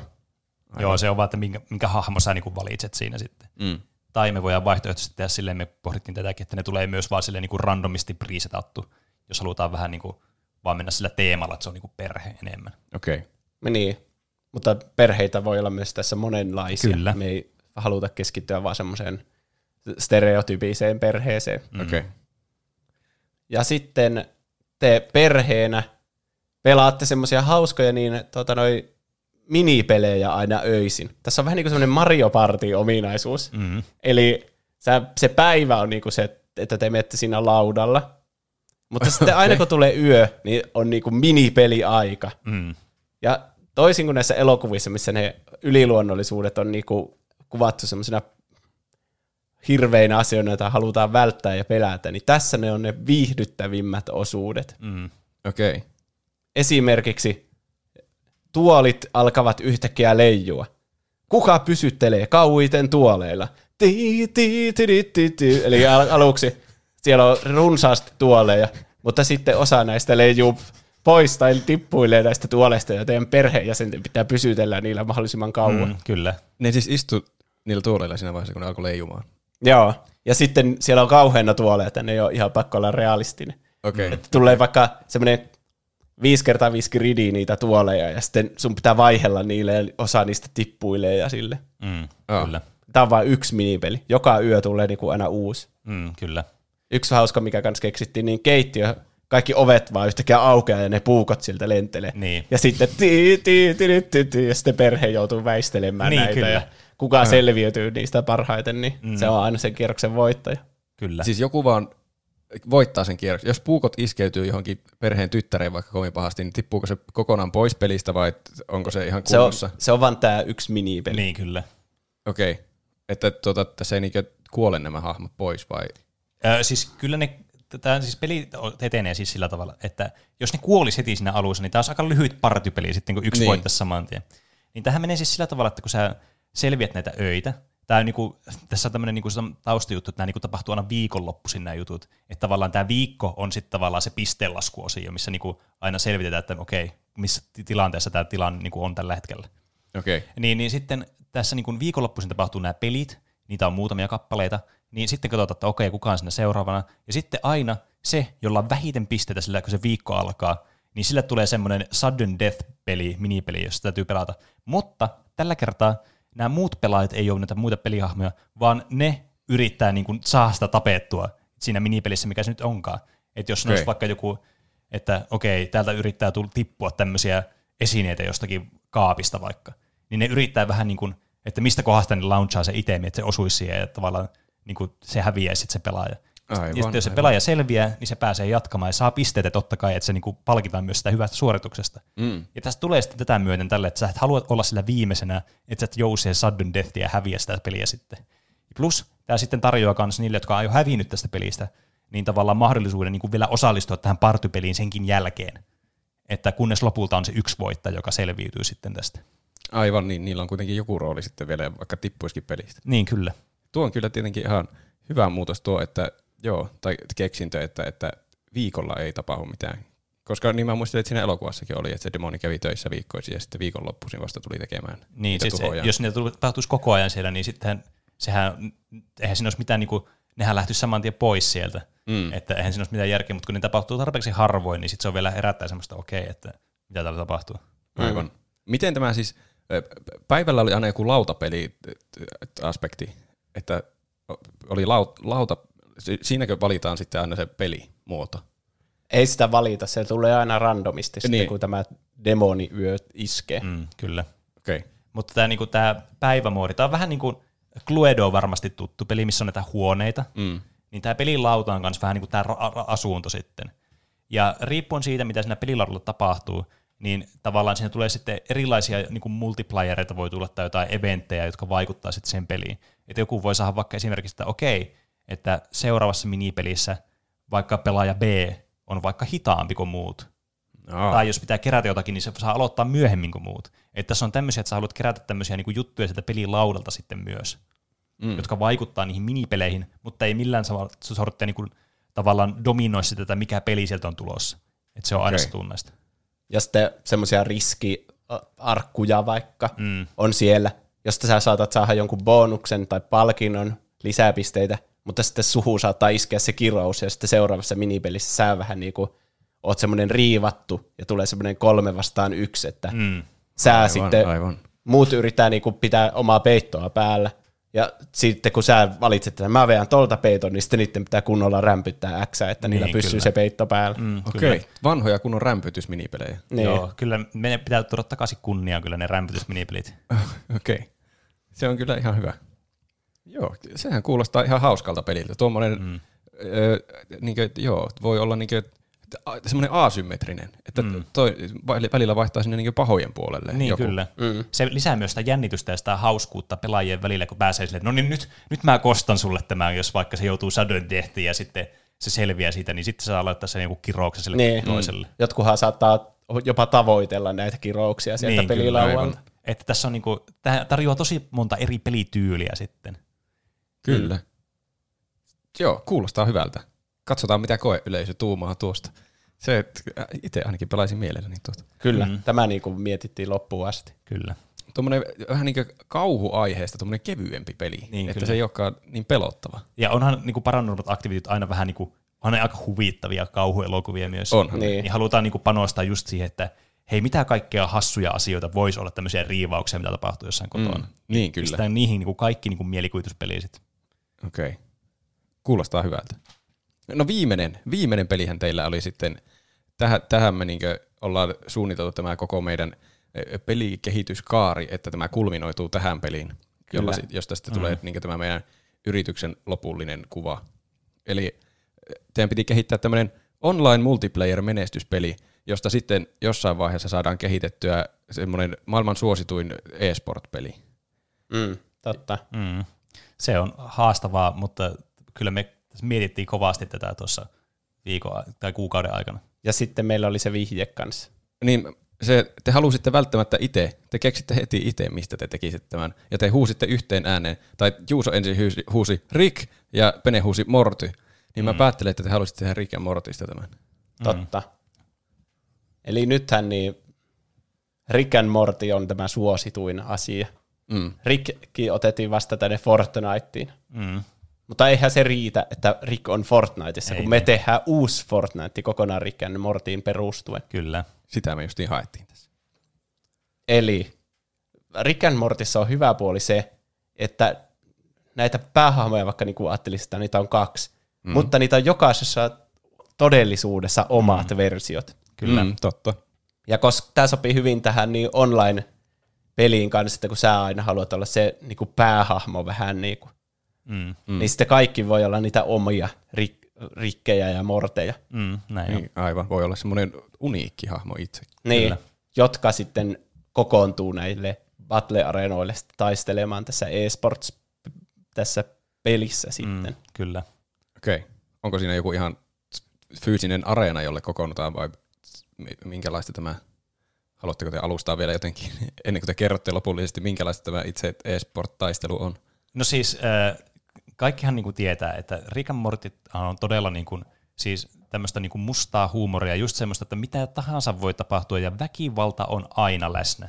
Niin mm. totta kai meidän piti nyt panostaa tähän väkivaltaa sitten. Okei. Ja koska, on, jos katsotaan tämmöistä niinku, ö, niinku sarjakuvaamaista väkivaltaa, tämmöistä niinku, ö, animaatiota, niin sehän on niinku oikeastaan aika hauskaa ja huvittavaa. Mm. Niin, niin ajateltiin, että okei, me voidaan päästä aika, niinku, aika tämmöisillä niinku absurdeillakin ajatuksilla ja tämmöisillä asioilla, mitä siinä pystyy tekemään sillä tavalla, että okei, että hei, tää ei ole kato, tässä ei ole kato oikeita tämmöisiä aseita ns. tai muita, kun tämä on tämmöistä piirrettyä. Mm. Niin tietysti tämä kombatti nyt sitten on tässä se pääjuttu. Ja tietenkin mikään tässä niinku olisi, niinku, kun sä oot se päähenkilö, niin totta kai sä niinku haluat olla se, se päähenkilö. Mm. Niin sä haluat tietysti eliminoida niinku nämä sun vastustajat sitten. Että sä oot niinku se ainut Rick ja sitten Morty. Ja Rick and Mortissa tietysti on tärkeää, että jokaisella Rickillä on se oma Morty. Niin, niin miten me niinku saataisiin tämmöinen hyvä twisti tähän? Niin me mietittiin aluksi tämmöistä Battle Royale-peliä, koska sehän nyt kuulostaisi aika luonnolliselta tämmöiseen. Mm.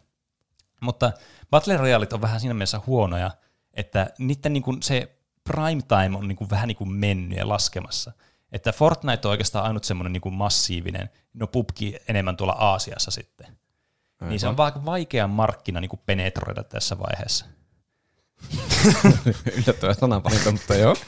niin, niin mikä olisi tämmöinen, niinku, ainakin tärkeä osa sitä oli se, että tässä niinku on tämä niinku duo-osuus on se fokus. Eli nämä muodostuu aina kahden pelaajan joukkueesta. Okei, okei. Eli toinen on aina Rick ja toinen on sitten Morty. Mm. Molemmilla on omat vahvuutensa.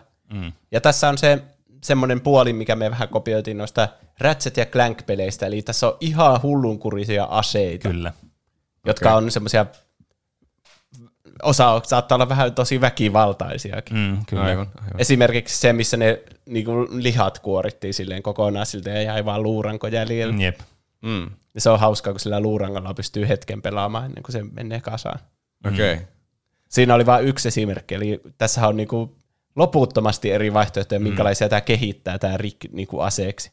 Ja sun mm. pitää vähän niinku valita, että minkälaiseen arsenaalin kanssa sä tuut taistelemaan näitä muita rikkejä ja morteja. Niin, Ai voiko siinä kehittää jotenkin niitä aseita siinä pelin varrella vai että onko siinä jotkut valmiit valinnat? No siis sä niinku voit tehdä tämän loadoutin. Eli te teette niinku tiimin loadoutin, koska tämä on totta kai että fokusoi tätä tiimiä. Eli tämä olisi niinku kaikista parhaimmillaan tämä peli on pelattu jonkun kaverin kanssa.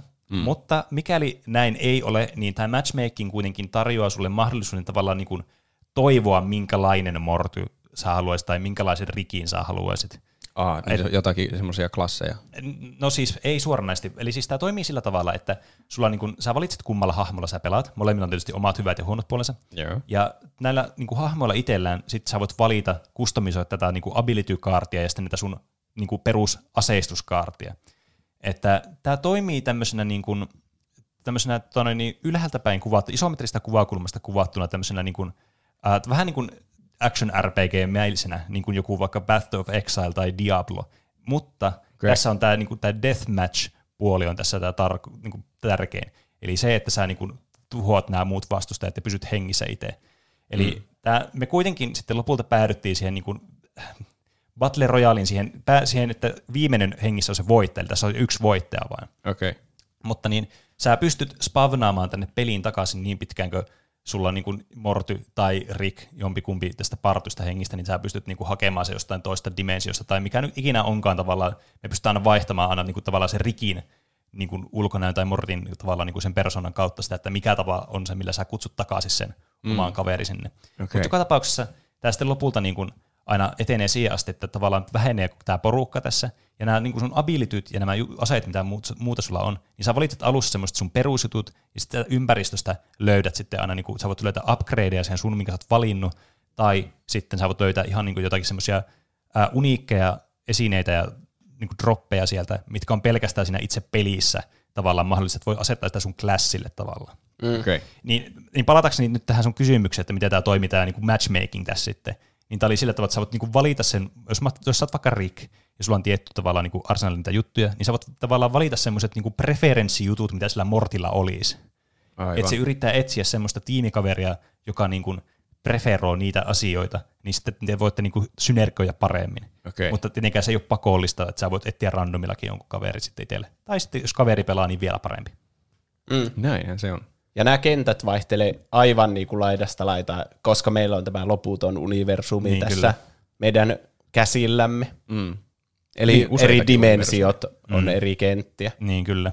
Ja tämä varsinkin erottaa, niin kuin, tavallaan tässä tulee helposti, että no tähän on vaan toinen Battle Royale tämmöinen, että tämä on nyt vaan tämmöinen action niin kuin RGB, RPG niin kuin kuvakulmasta tämmöistä kuvattu tämmöinen niin kuin Battle Royale, mutta mm. tässä niin kuin, tämä maailmojen välinen niin kuin interaktio, ja miten voi mennä eri paikkoihin, niin kyllä erottaa todella kovasti niin kuin kilpailijoista sitten tämän. Okei. Okay. Mm. Mille alustalle te suunnittelitte tätä, että jos se on tuommoinen niin kuulostaa jopa mobaamaiselta, että siinä tuolla yläkulmasta, isometrisestä kuvakulmasta taistellaan, niin onnistuuko se ohjaimella hyvin? Onnistuu, tämä totta kai tuo suunnitella, niin kuin, että sä ohjaimella ohjaat tätä sun hahmoa ja pystyt tekemään näitä juttuja. Okei. Okay. Että niin, tämä on niin kuin PC-llä pelattavissa ja sitten tietysti konsoleilla pelattavissa. Se on hyvä, että kaikki voi Joo. pelata ja osallistua mahtaviin kisoihin. Kyllä. Tavoitellaan siis semmoista isoa hittiä tästä, Mm. johon kaikki haluaa osallistua. Cross-platform. Jep. Okei. Okay. Niin kaikki voi pelata ihan yhdessä sitten. Mm, kyllä. Mm. Okei. Okay. Tuota, Ri- Rikissä ja Mortissahan tietenkin niitä uusia tai kaikenlaisia universumeita tai todellisuuksia tai aikajanoja. Tuleeko ne mitenkään muuten esille kuin siinä, että erilaisia mäppejä on? Vai voiko siinä jotenkin vaihdella kesken kaiken vai onko se vaan niin Rick ja Morty taistelee mitä eriskummallisimmilla aseilla jossain universumissa? Siis joo, voi myös lennosta vaihtaa käymään toisessa dimensiossa. Mm. Kyllä.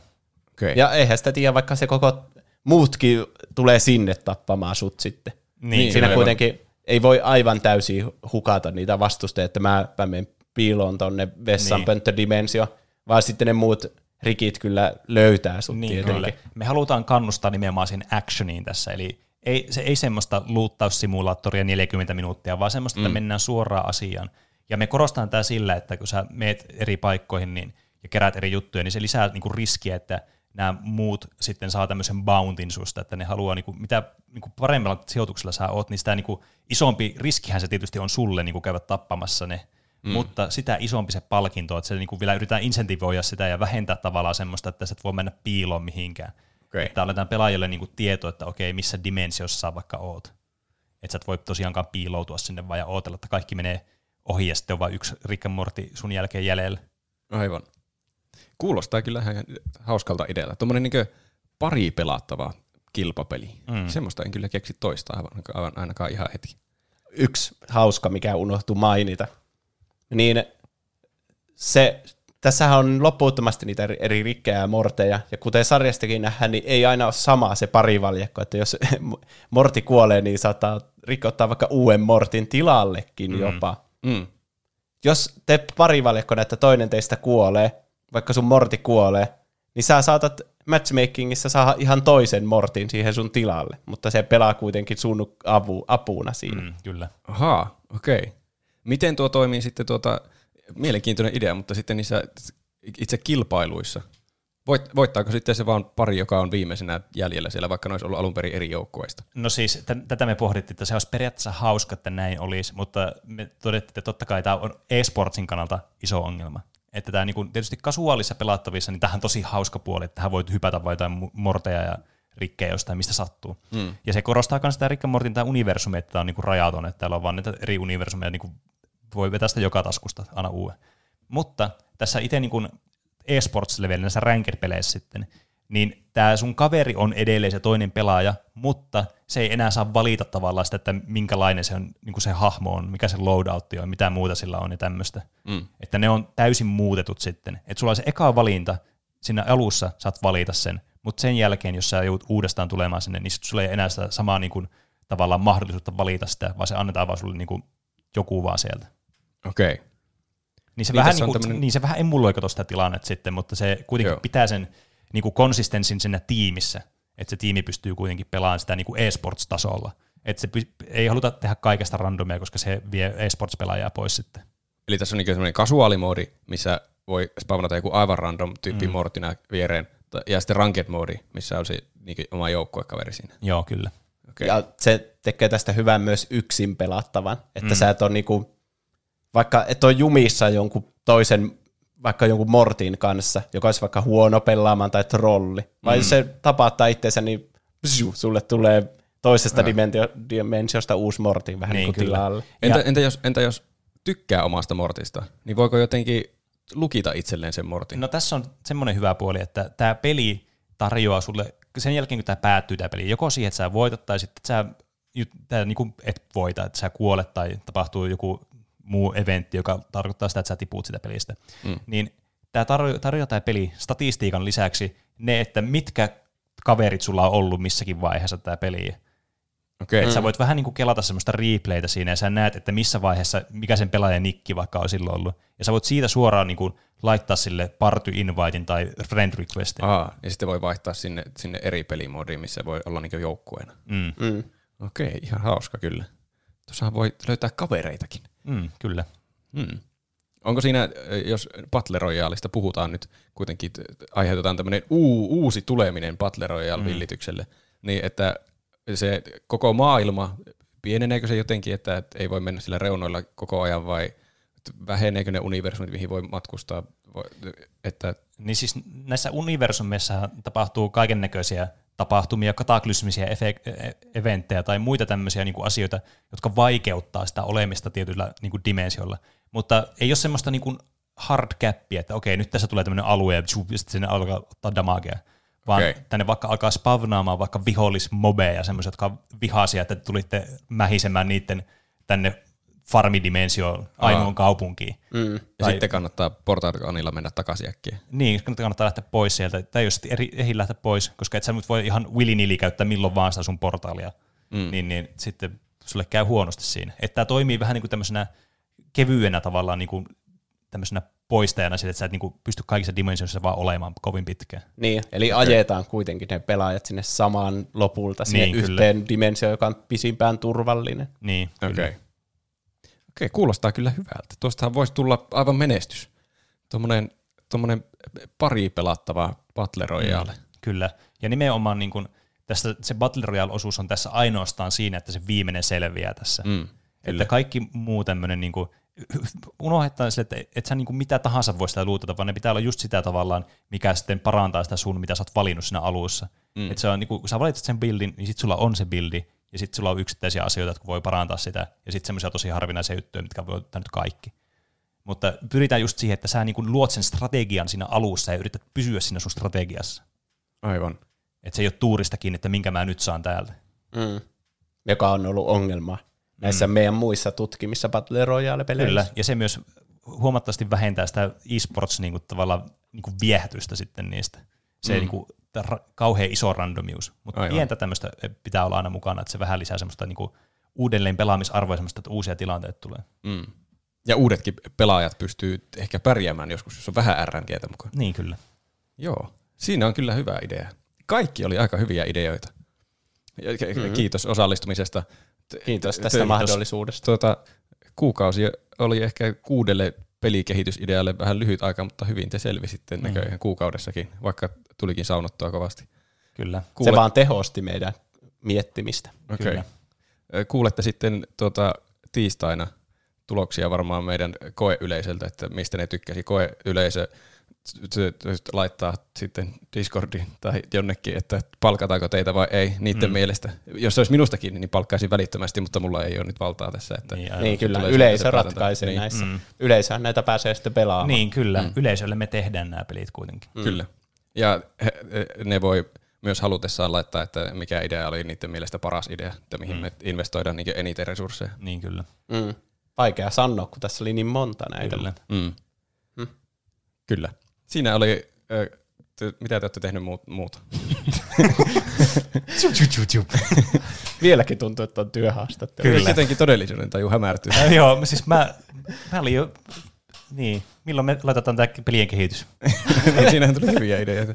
Ehkä tätä ei pitäisi julkaista tätä jaksoa. Piipataan kaikki, sensuroidaan kaikki nuo kohdat. ja Tästä Mitä tulee, menee on? Jäi sanopa. että tulee mieleen, kun South Parkihan tehdään aina viikon aikana, se uusi jakso, Mm. Niin ne oikeasti menee aina sillä ensimmäisellä idealla tyyliin aina, että niillä on pikkuinen miittikin, että no niin, mikä se on uusi jakso, ja sitten joku sille, no miten se olisi vaikka, että tämä pyyhe on kun saa huumeisi. Täydellistä, ja sitten ne alkaa vaan siitä kehittää. Mm. Niin, kyllä. Niin saattaa tulla parhaat ideat tälleen niin. Niin. Niin kuin Kyllä. paineen alla nopeasti. Kyllä, silloin ainakin se luovuus on niin kuin eniten valloillaan. Mm. Niin. Ja mä ajattelin, että siellä tulee huvittavia tilanteita, että jompikumpi teistä sanoo vaan jonkun jutun, jota toinen ei ole ajatellut ollenkaan, ja että ajaa johonkin ihmeelliseen pussiin teidät. Meidän synergia oli on täydellistä. Täytyy kyllä sanoa, että teillä oli hyvää synergiaa. Tässä ei ole tilaa niin alkaa väittelemään. Ei niin. No siinä tuli kyllä hyviä peli-ideoita. Mm. Mm. Mit, äh, nyt mä kysyn sen. Nyt on se aika. Mitä Pene on tehnyt viime aikoina? No, tosiaan, äh, niin kuin tuossa ensimmäisessä niin kuin aiheessa sanoinkin, niin mä pelasin sen Oddworld Soulstormin läpi tuossa nyt äh, eilen. No niin, eihän Vai, tässä vai, monta. vai toissapäivänä. En mä mm. muista enää, kun tässä on niin hämmentäviä nämä päivät ollut nyt viime päivinä. Mm. Mutta joo, ei mennyt kauaa viime jakson nautuksesta, kun pelasin sitten sen läpi sen pelin. Ja se oli kyllä niin kuin tosi kiva kokemus. Siinä oli välillä frustroivia hetkiä, koska se on aika vaikea ajoittaa sen peli. Mutta siitä jäi kyllä semmoinen mukava fiilis, että okei, tämä oli tosi kiva pelata ja haluaisi niin kuin, että sitten jos, jos, tai no kun jatko-osia tulee, niin haluaisi sitten niitäkin pelata. Tässä oli yksi semmoinen, mikä mua vähän harmitti, tai no, no joo, ehkä se vähän harmitti. Tämä jäi vähän cliffhangeriin tämä peli. Ai. Mä, mä nyt ihan paljasta mm. millaiseen, mutta tota noin, niin, tämä pelisarja on kuitenkin su, niin kuin suunniteltu alusta asti viisosaiseksi. Niin toisaalta se oli ihan niin kuin odotettavissa, että tämä loppuu cliffhangeriin tämä peli. Mm. Montako niitä alkuperäisiä Pleikka ykkösen pelejä oli? No niin siis Pleikka ykköselle niitä on kaksi, mutta niitä tuli myöhemmille pelikonsoleille sitten Pleikka kakkoselle ja olisiko jopa kolmosellekin asti tullut. Aivan, okei. Okay. Että Montako en, niitä on ennen näitä remakeja? olisikohan niitä viisi? Mä en ole ihan sata varma. Mä, meillä oli jos, joskus jakso tästä Outworldista, mutta siitä on niin pitkä aika, että ei voi mitenkään muistaa. Se on jotenkin meidän ekoja jaksoja tyyli. Niin. Ehkä ne remakeaa ne kaikki. sit. Niin, kyllä. Että jos ne tekee tämmöisen niin kuin, vähän niin kuin kevyen rebootin, vähän niin kuin tämä peli oli, niin pelaan kyllä mielellä, jos ne on tämmöistä samanlaista gameplaytä, niin miksi en? Mä siis tykkään tästä maailmasta tosi paljon. Tämä on tosi hyvin suunniteltu. Niin mm. se on tämä niin kuin, äh, vetävin puoli kyllä. Hmm. Äh, mitäs Juuso on tehnyt? No, mä, oon- onkohan mä pari semmoista rania vetänyt sitä Outer Wildsia. Ah. Ei siinä nyt ole mitään uutta. Siellä Giants Deepissä mä löysin uusia vihjeitä sieltä sittenkin. Hienoa. Tämä Oulu tuntuu tällä hetkellä Giants, Giants Deepiltä. Totta, mä kuvasin video tuosta meidän ikkunasta, kun mä luulin, että mitä, niin kuin, onko Oulu nyt ihan veden alla, kun ei ikkunasta nähnyt yhtään Niin, ulos. Jep, Ja hirveitä pyörämyrskyjä ja Niin, puut kaatuille. kyllä. Mä- salamoi sillä puolen sekunnin välein taivaalla. Niin, melkoista. Kyllä, siis en ole tämmöistä myrskyä ikinä nähnyt. Ei minäkään. Niinpä. mitäs muuta. Mä Switchillä on vähän pelannut. Mulla on uusi semmonen, niin, semmonen laite, jonka tilasin i, täältä Amazonista, jolla Pro-ohjaimeen laitetaan niinku semmoinen klipsu näin, ja sitten sen näytön saa niinku siihen eteen tai päälle. Sitä voi vähän säädellä. Eli voi pelata niinku Pro-ohjaimella, mutta siinä niinku Handheld modissa. handheld-moodissa. Aa, aivan. Niin se on parantunut mun äh, Crash Team Racing-suoritusta ihan hulluna, koska se on ollut vähän ärsyttävää pelata sillä niin, niin kuin Switchin normi handheld-moodissa niillä joikoneilla. Mä voin kuvitella. Ne, mutta nyt Pro-ohjaimella se on ollut tosi hauskaa kanssa. No niin. No, mitä se Roope on tehnyt? Öö, tässä ei ole hirveästi ehtinyt tehdä mitään ihmeellistä. Katsellut EM-kisoja innoissani, paitsi vähemmän innoissani kuin Suomi ehkä nyt tippui. Vielä on teoreettiset mm. mahdollisuudet, mutta tuskin sentään.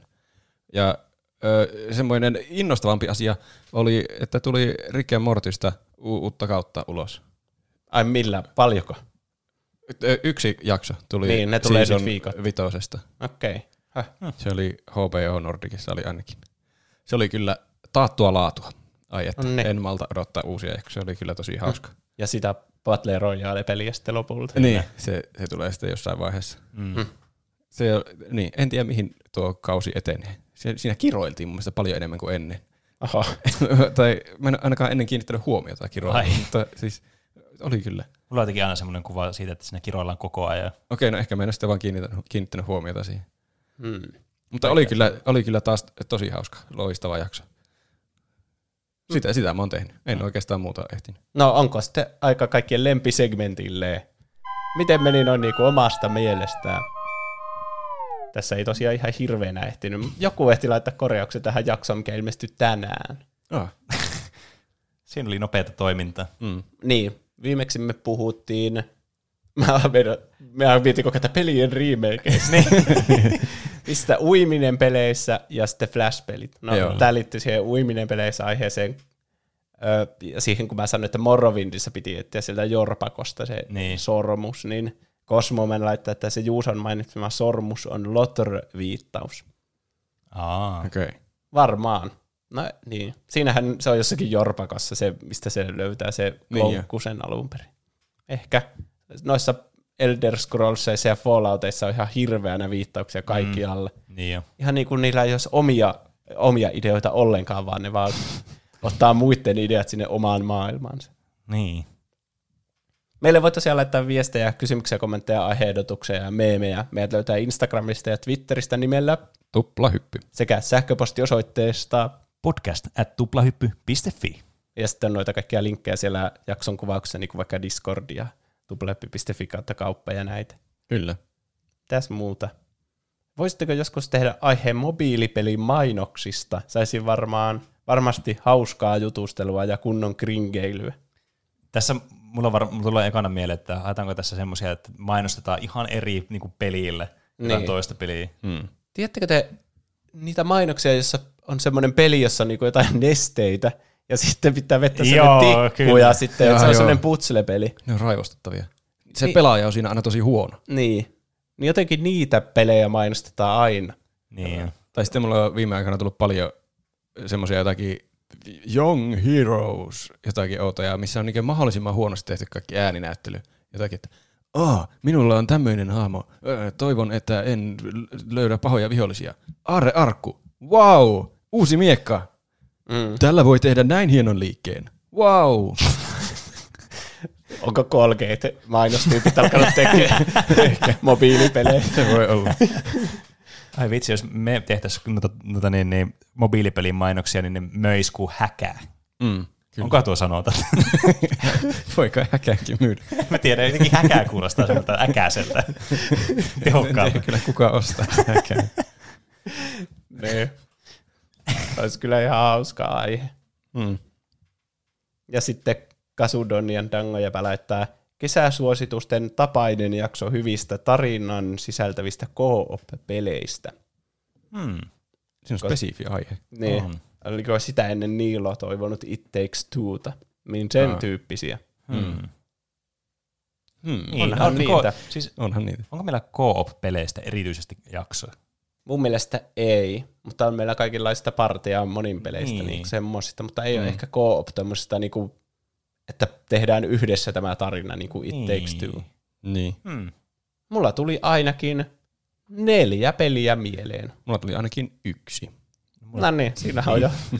Siinä on jo viisi peliä. Mun pelimäärälle ei vaan ole merkitystä viidestä saa jo aiheet. Olisi ihan hauska. Joo, ihan hyvä idea kyllä. Näin. No, siinä on, taisi olla niinku kaikki semmoiset, mitä nyt tässä välissä. Niin. No niin. Mikä päivä tänään on? 29. päivä. Noin Ei varmaan. Milloin tämä tulee tämä jakso ulos? Juhannuksen jälkeen joskus silloin. Niin. Kyllä. Käykää huomenna kuuntelemassa mun uusi biisi, jos kuuntelette tiistaina tätä. Dear Boy, uh, Dancing All Night. Hyvä, kun mä edes muista itse sen nimeä. Siinä oli hyvä nimi. mm, kyllä, helposti muistettava ja todella niin originelli. Niin, kyllä. Herranjestas. Ah, kiitos kaikille, jotka kuuntelitte. Kiitos kaikille, jotka laitoitte viestiä. Tosiaan tässä jaksossa ei sitten voitu lukea niitä, jotka on tullut tässä viikon aikana. Mutta sitten seuraavalla viikolla luetaan vieläkin enemmän Siellä sitä tulee viestiä. sitten kunnolla Niin. viestejä. Kokonainen aihe vaan viestejä. Kyllä. Muistakaa niin iTunesissa laittaa viien tähän arvostelu, niin sitten voidaan siitäkin lukea, mitä, miltä niin. mieltä te olitte meidän podcastista. Tai Kyllä. sitten jotain, mikä ei liity yhtään mihinkään. Niin. Mikä oli paras noista meidän peleistä, mitkä me tullaan tuottamaan tässä seuraavan Niin. kymmenen vuoden aikana? Se on Vastaa lähettämällä viiden tähden arvostelu. Ne vaan otetaan huomioon. No, palataanko aiheeseen ensi viikolla. Palataan vaan. Kyllä. Nähdään ensi viikolla. Ensi viikkoon. Heippa. Hei hei. Moi moi.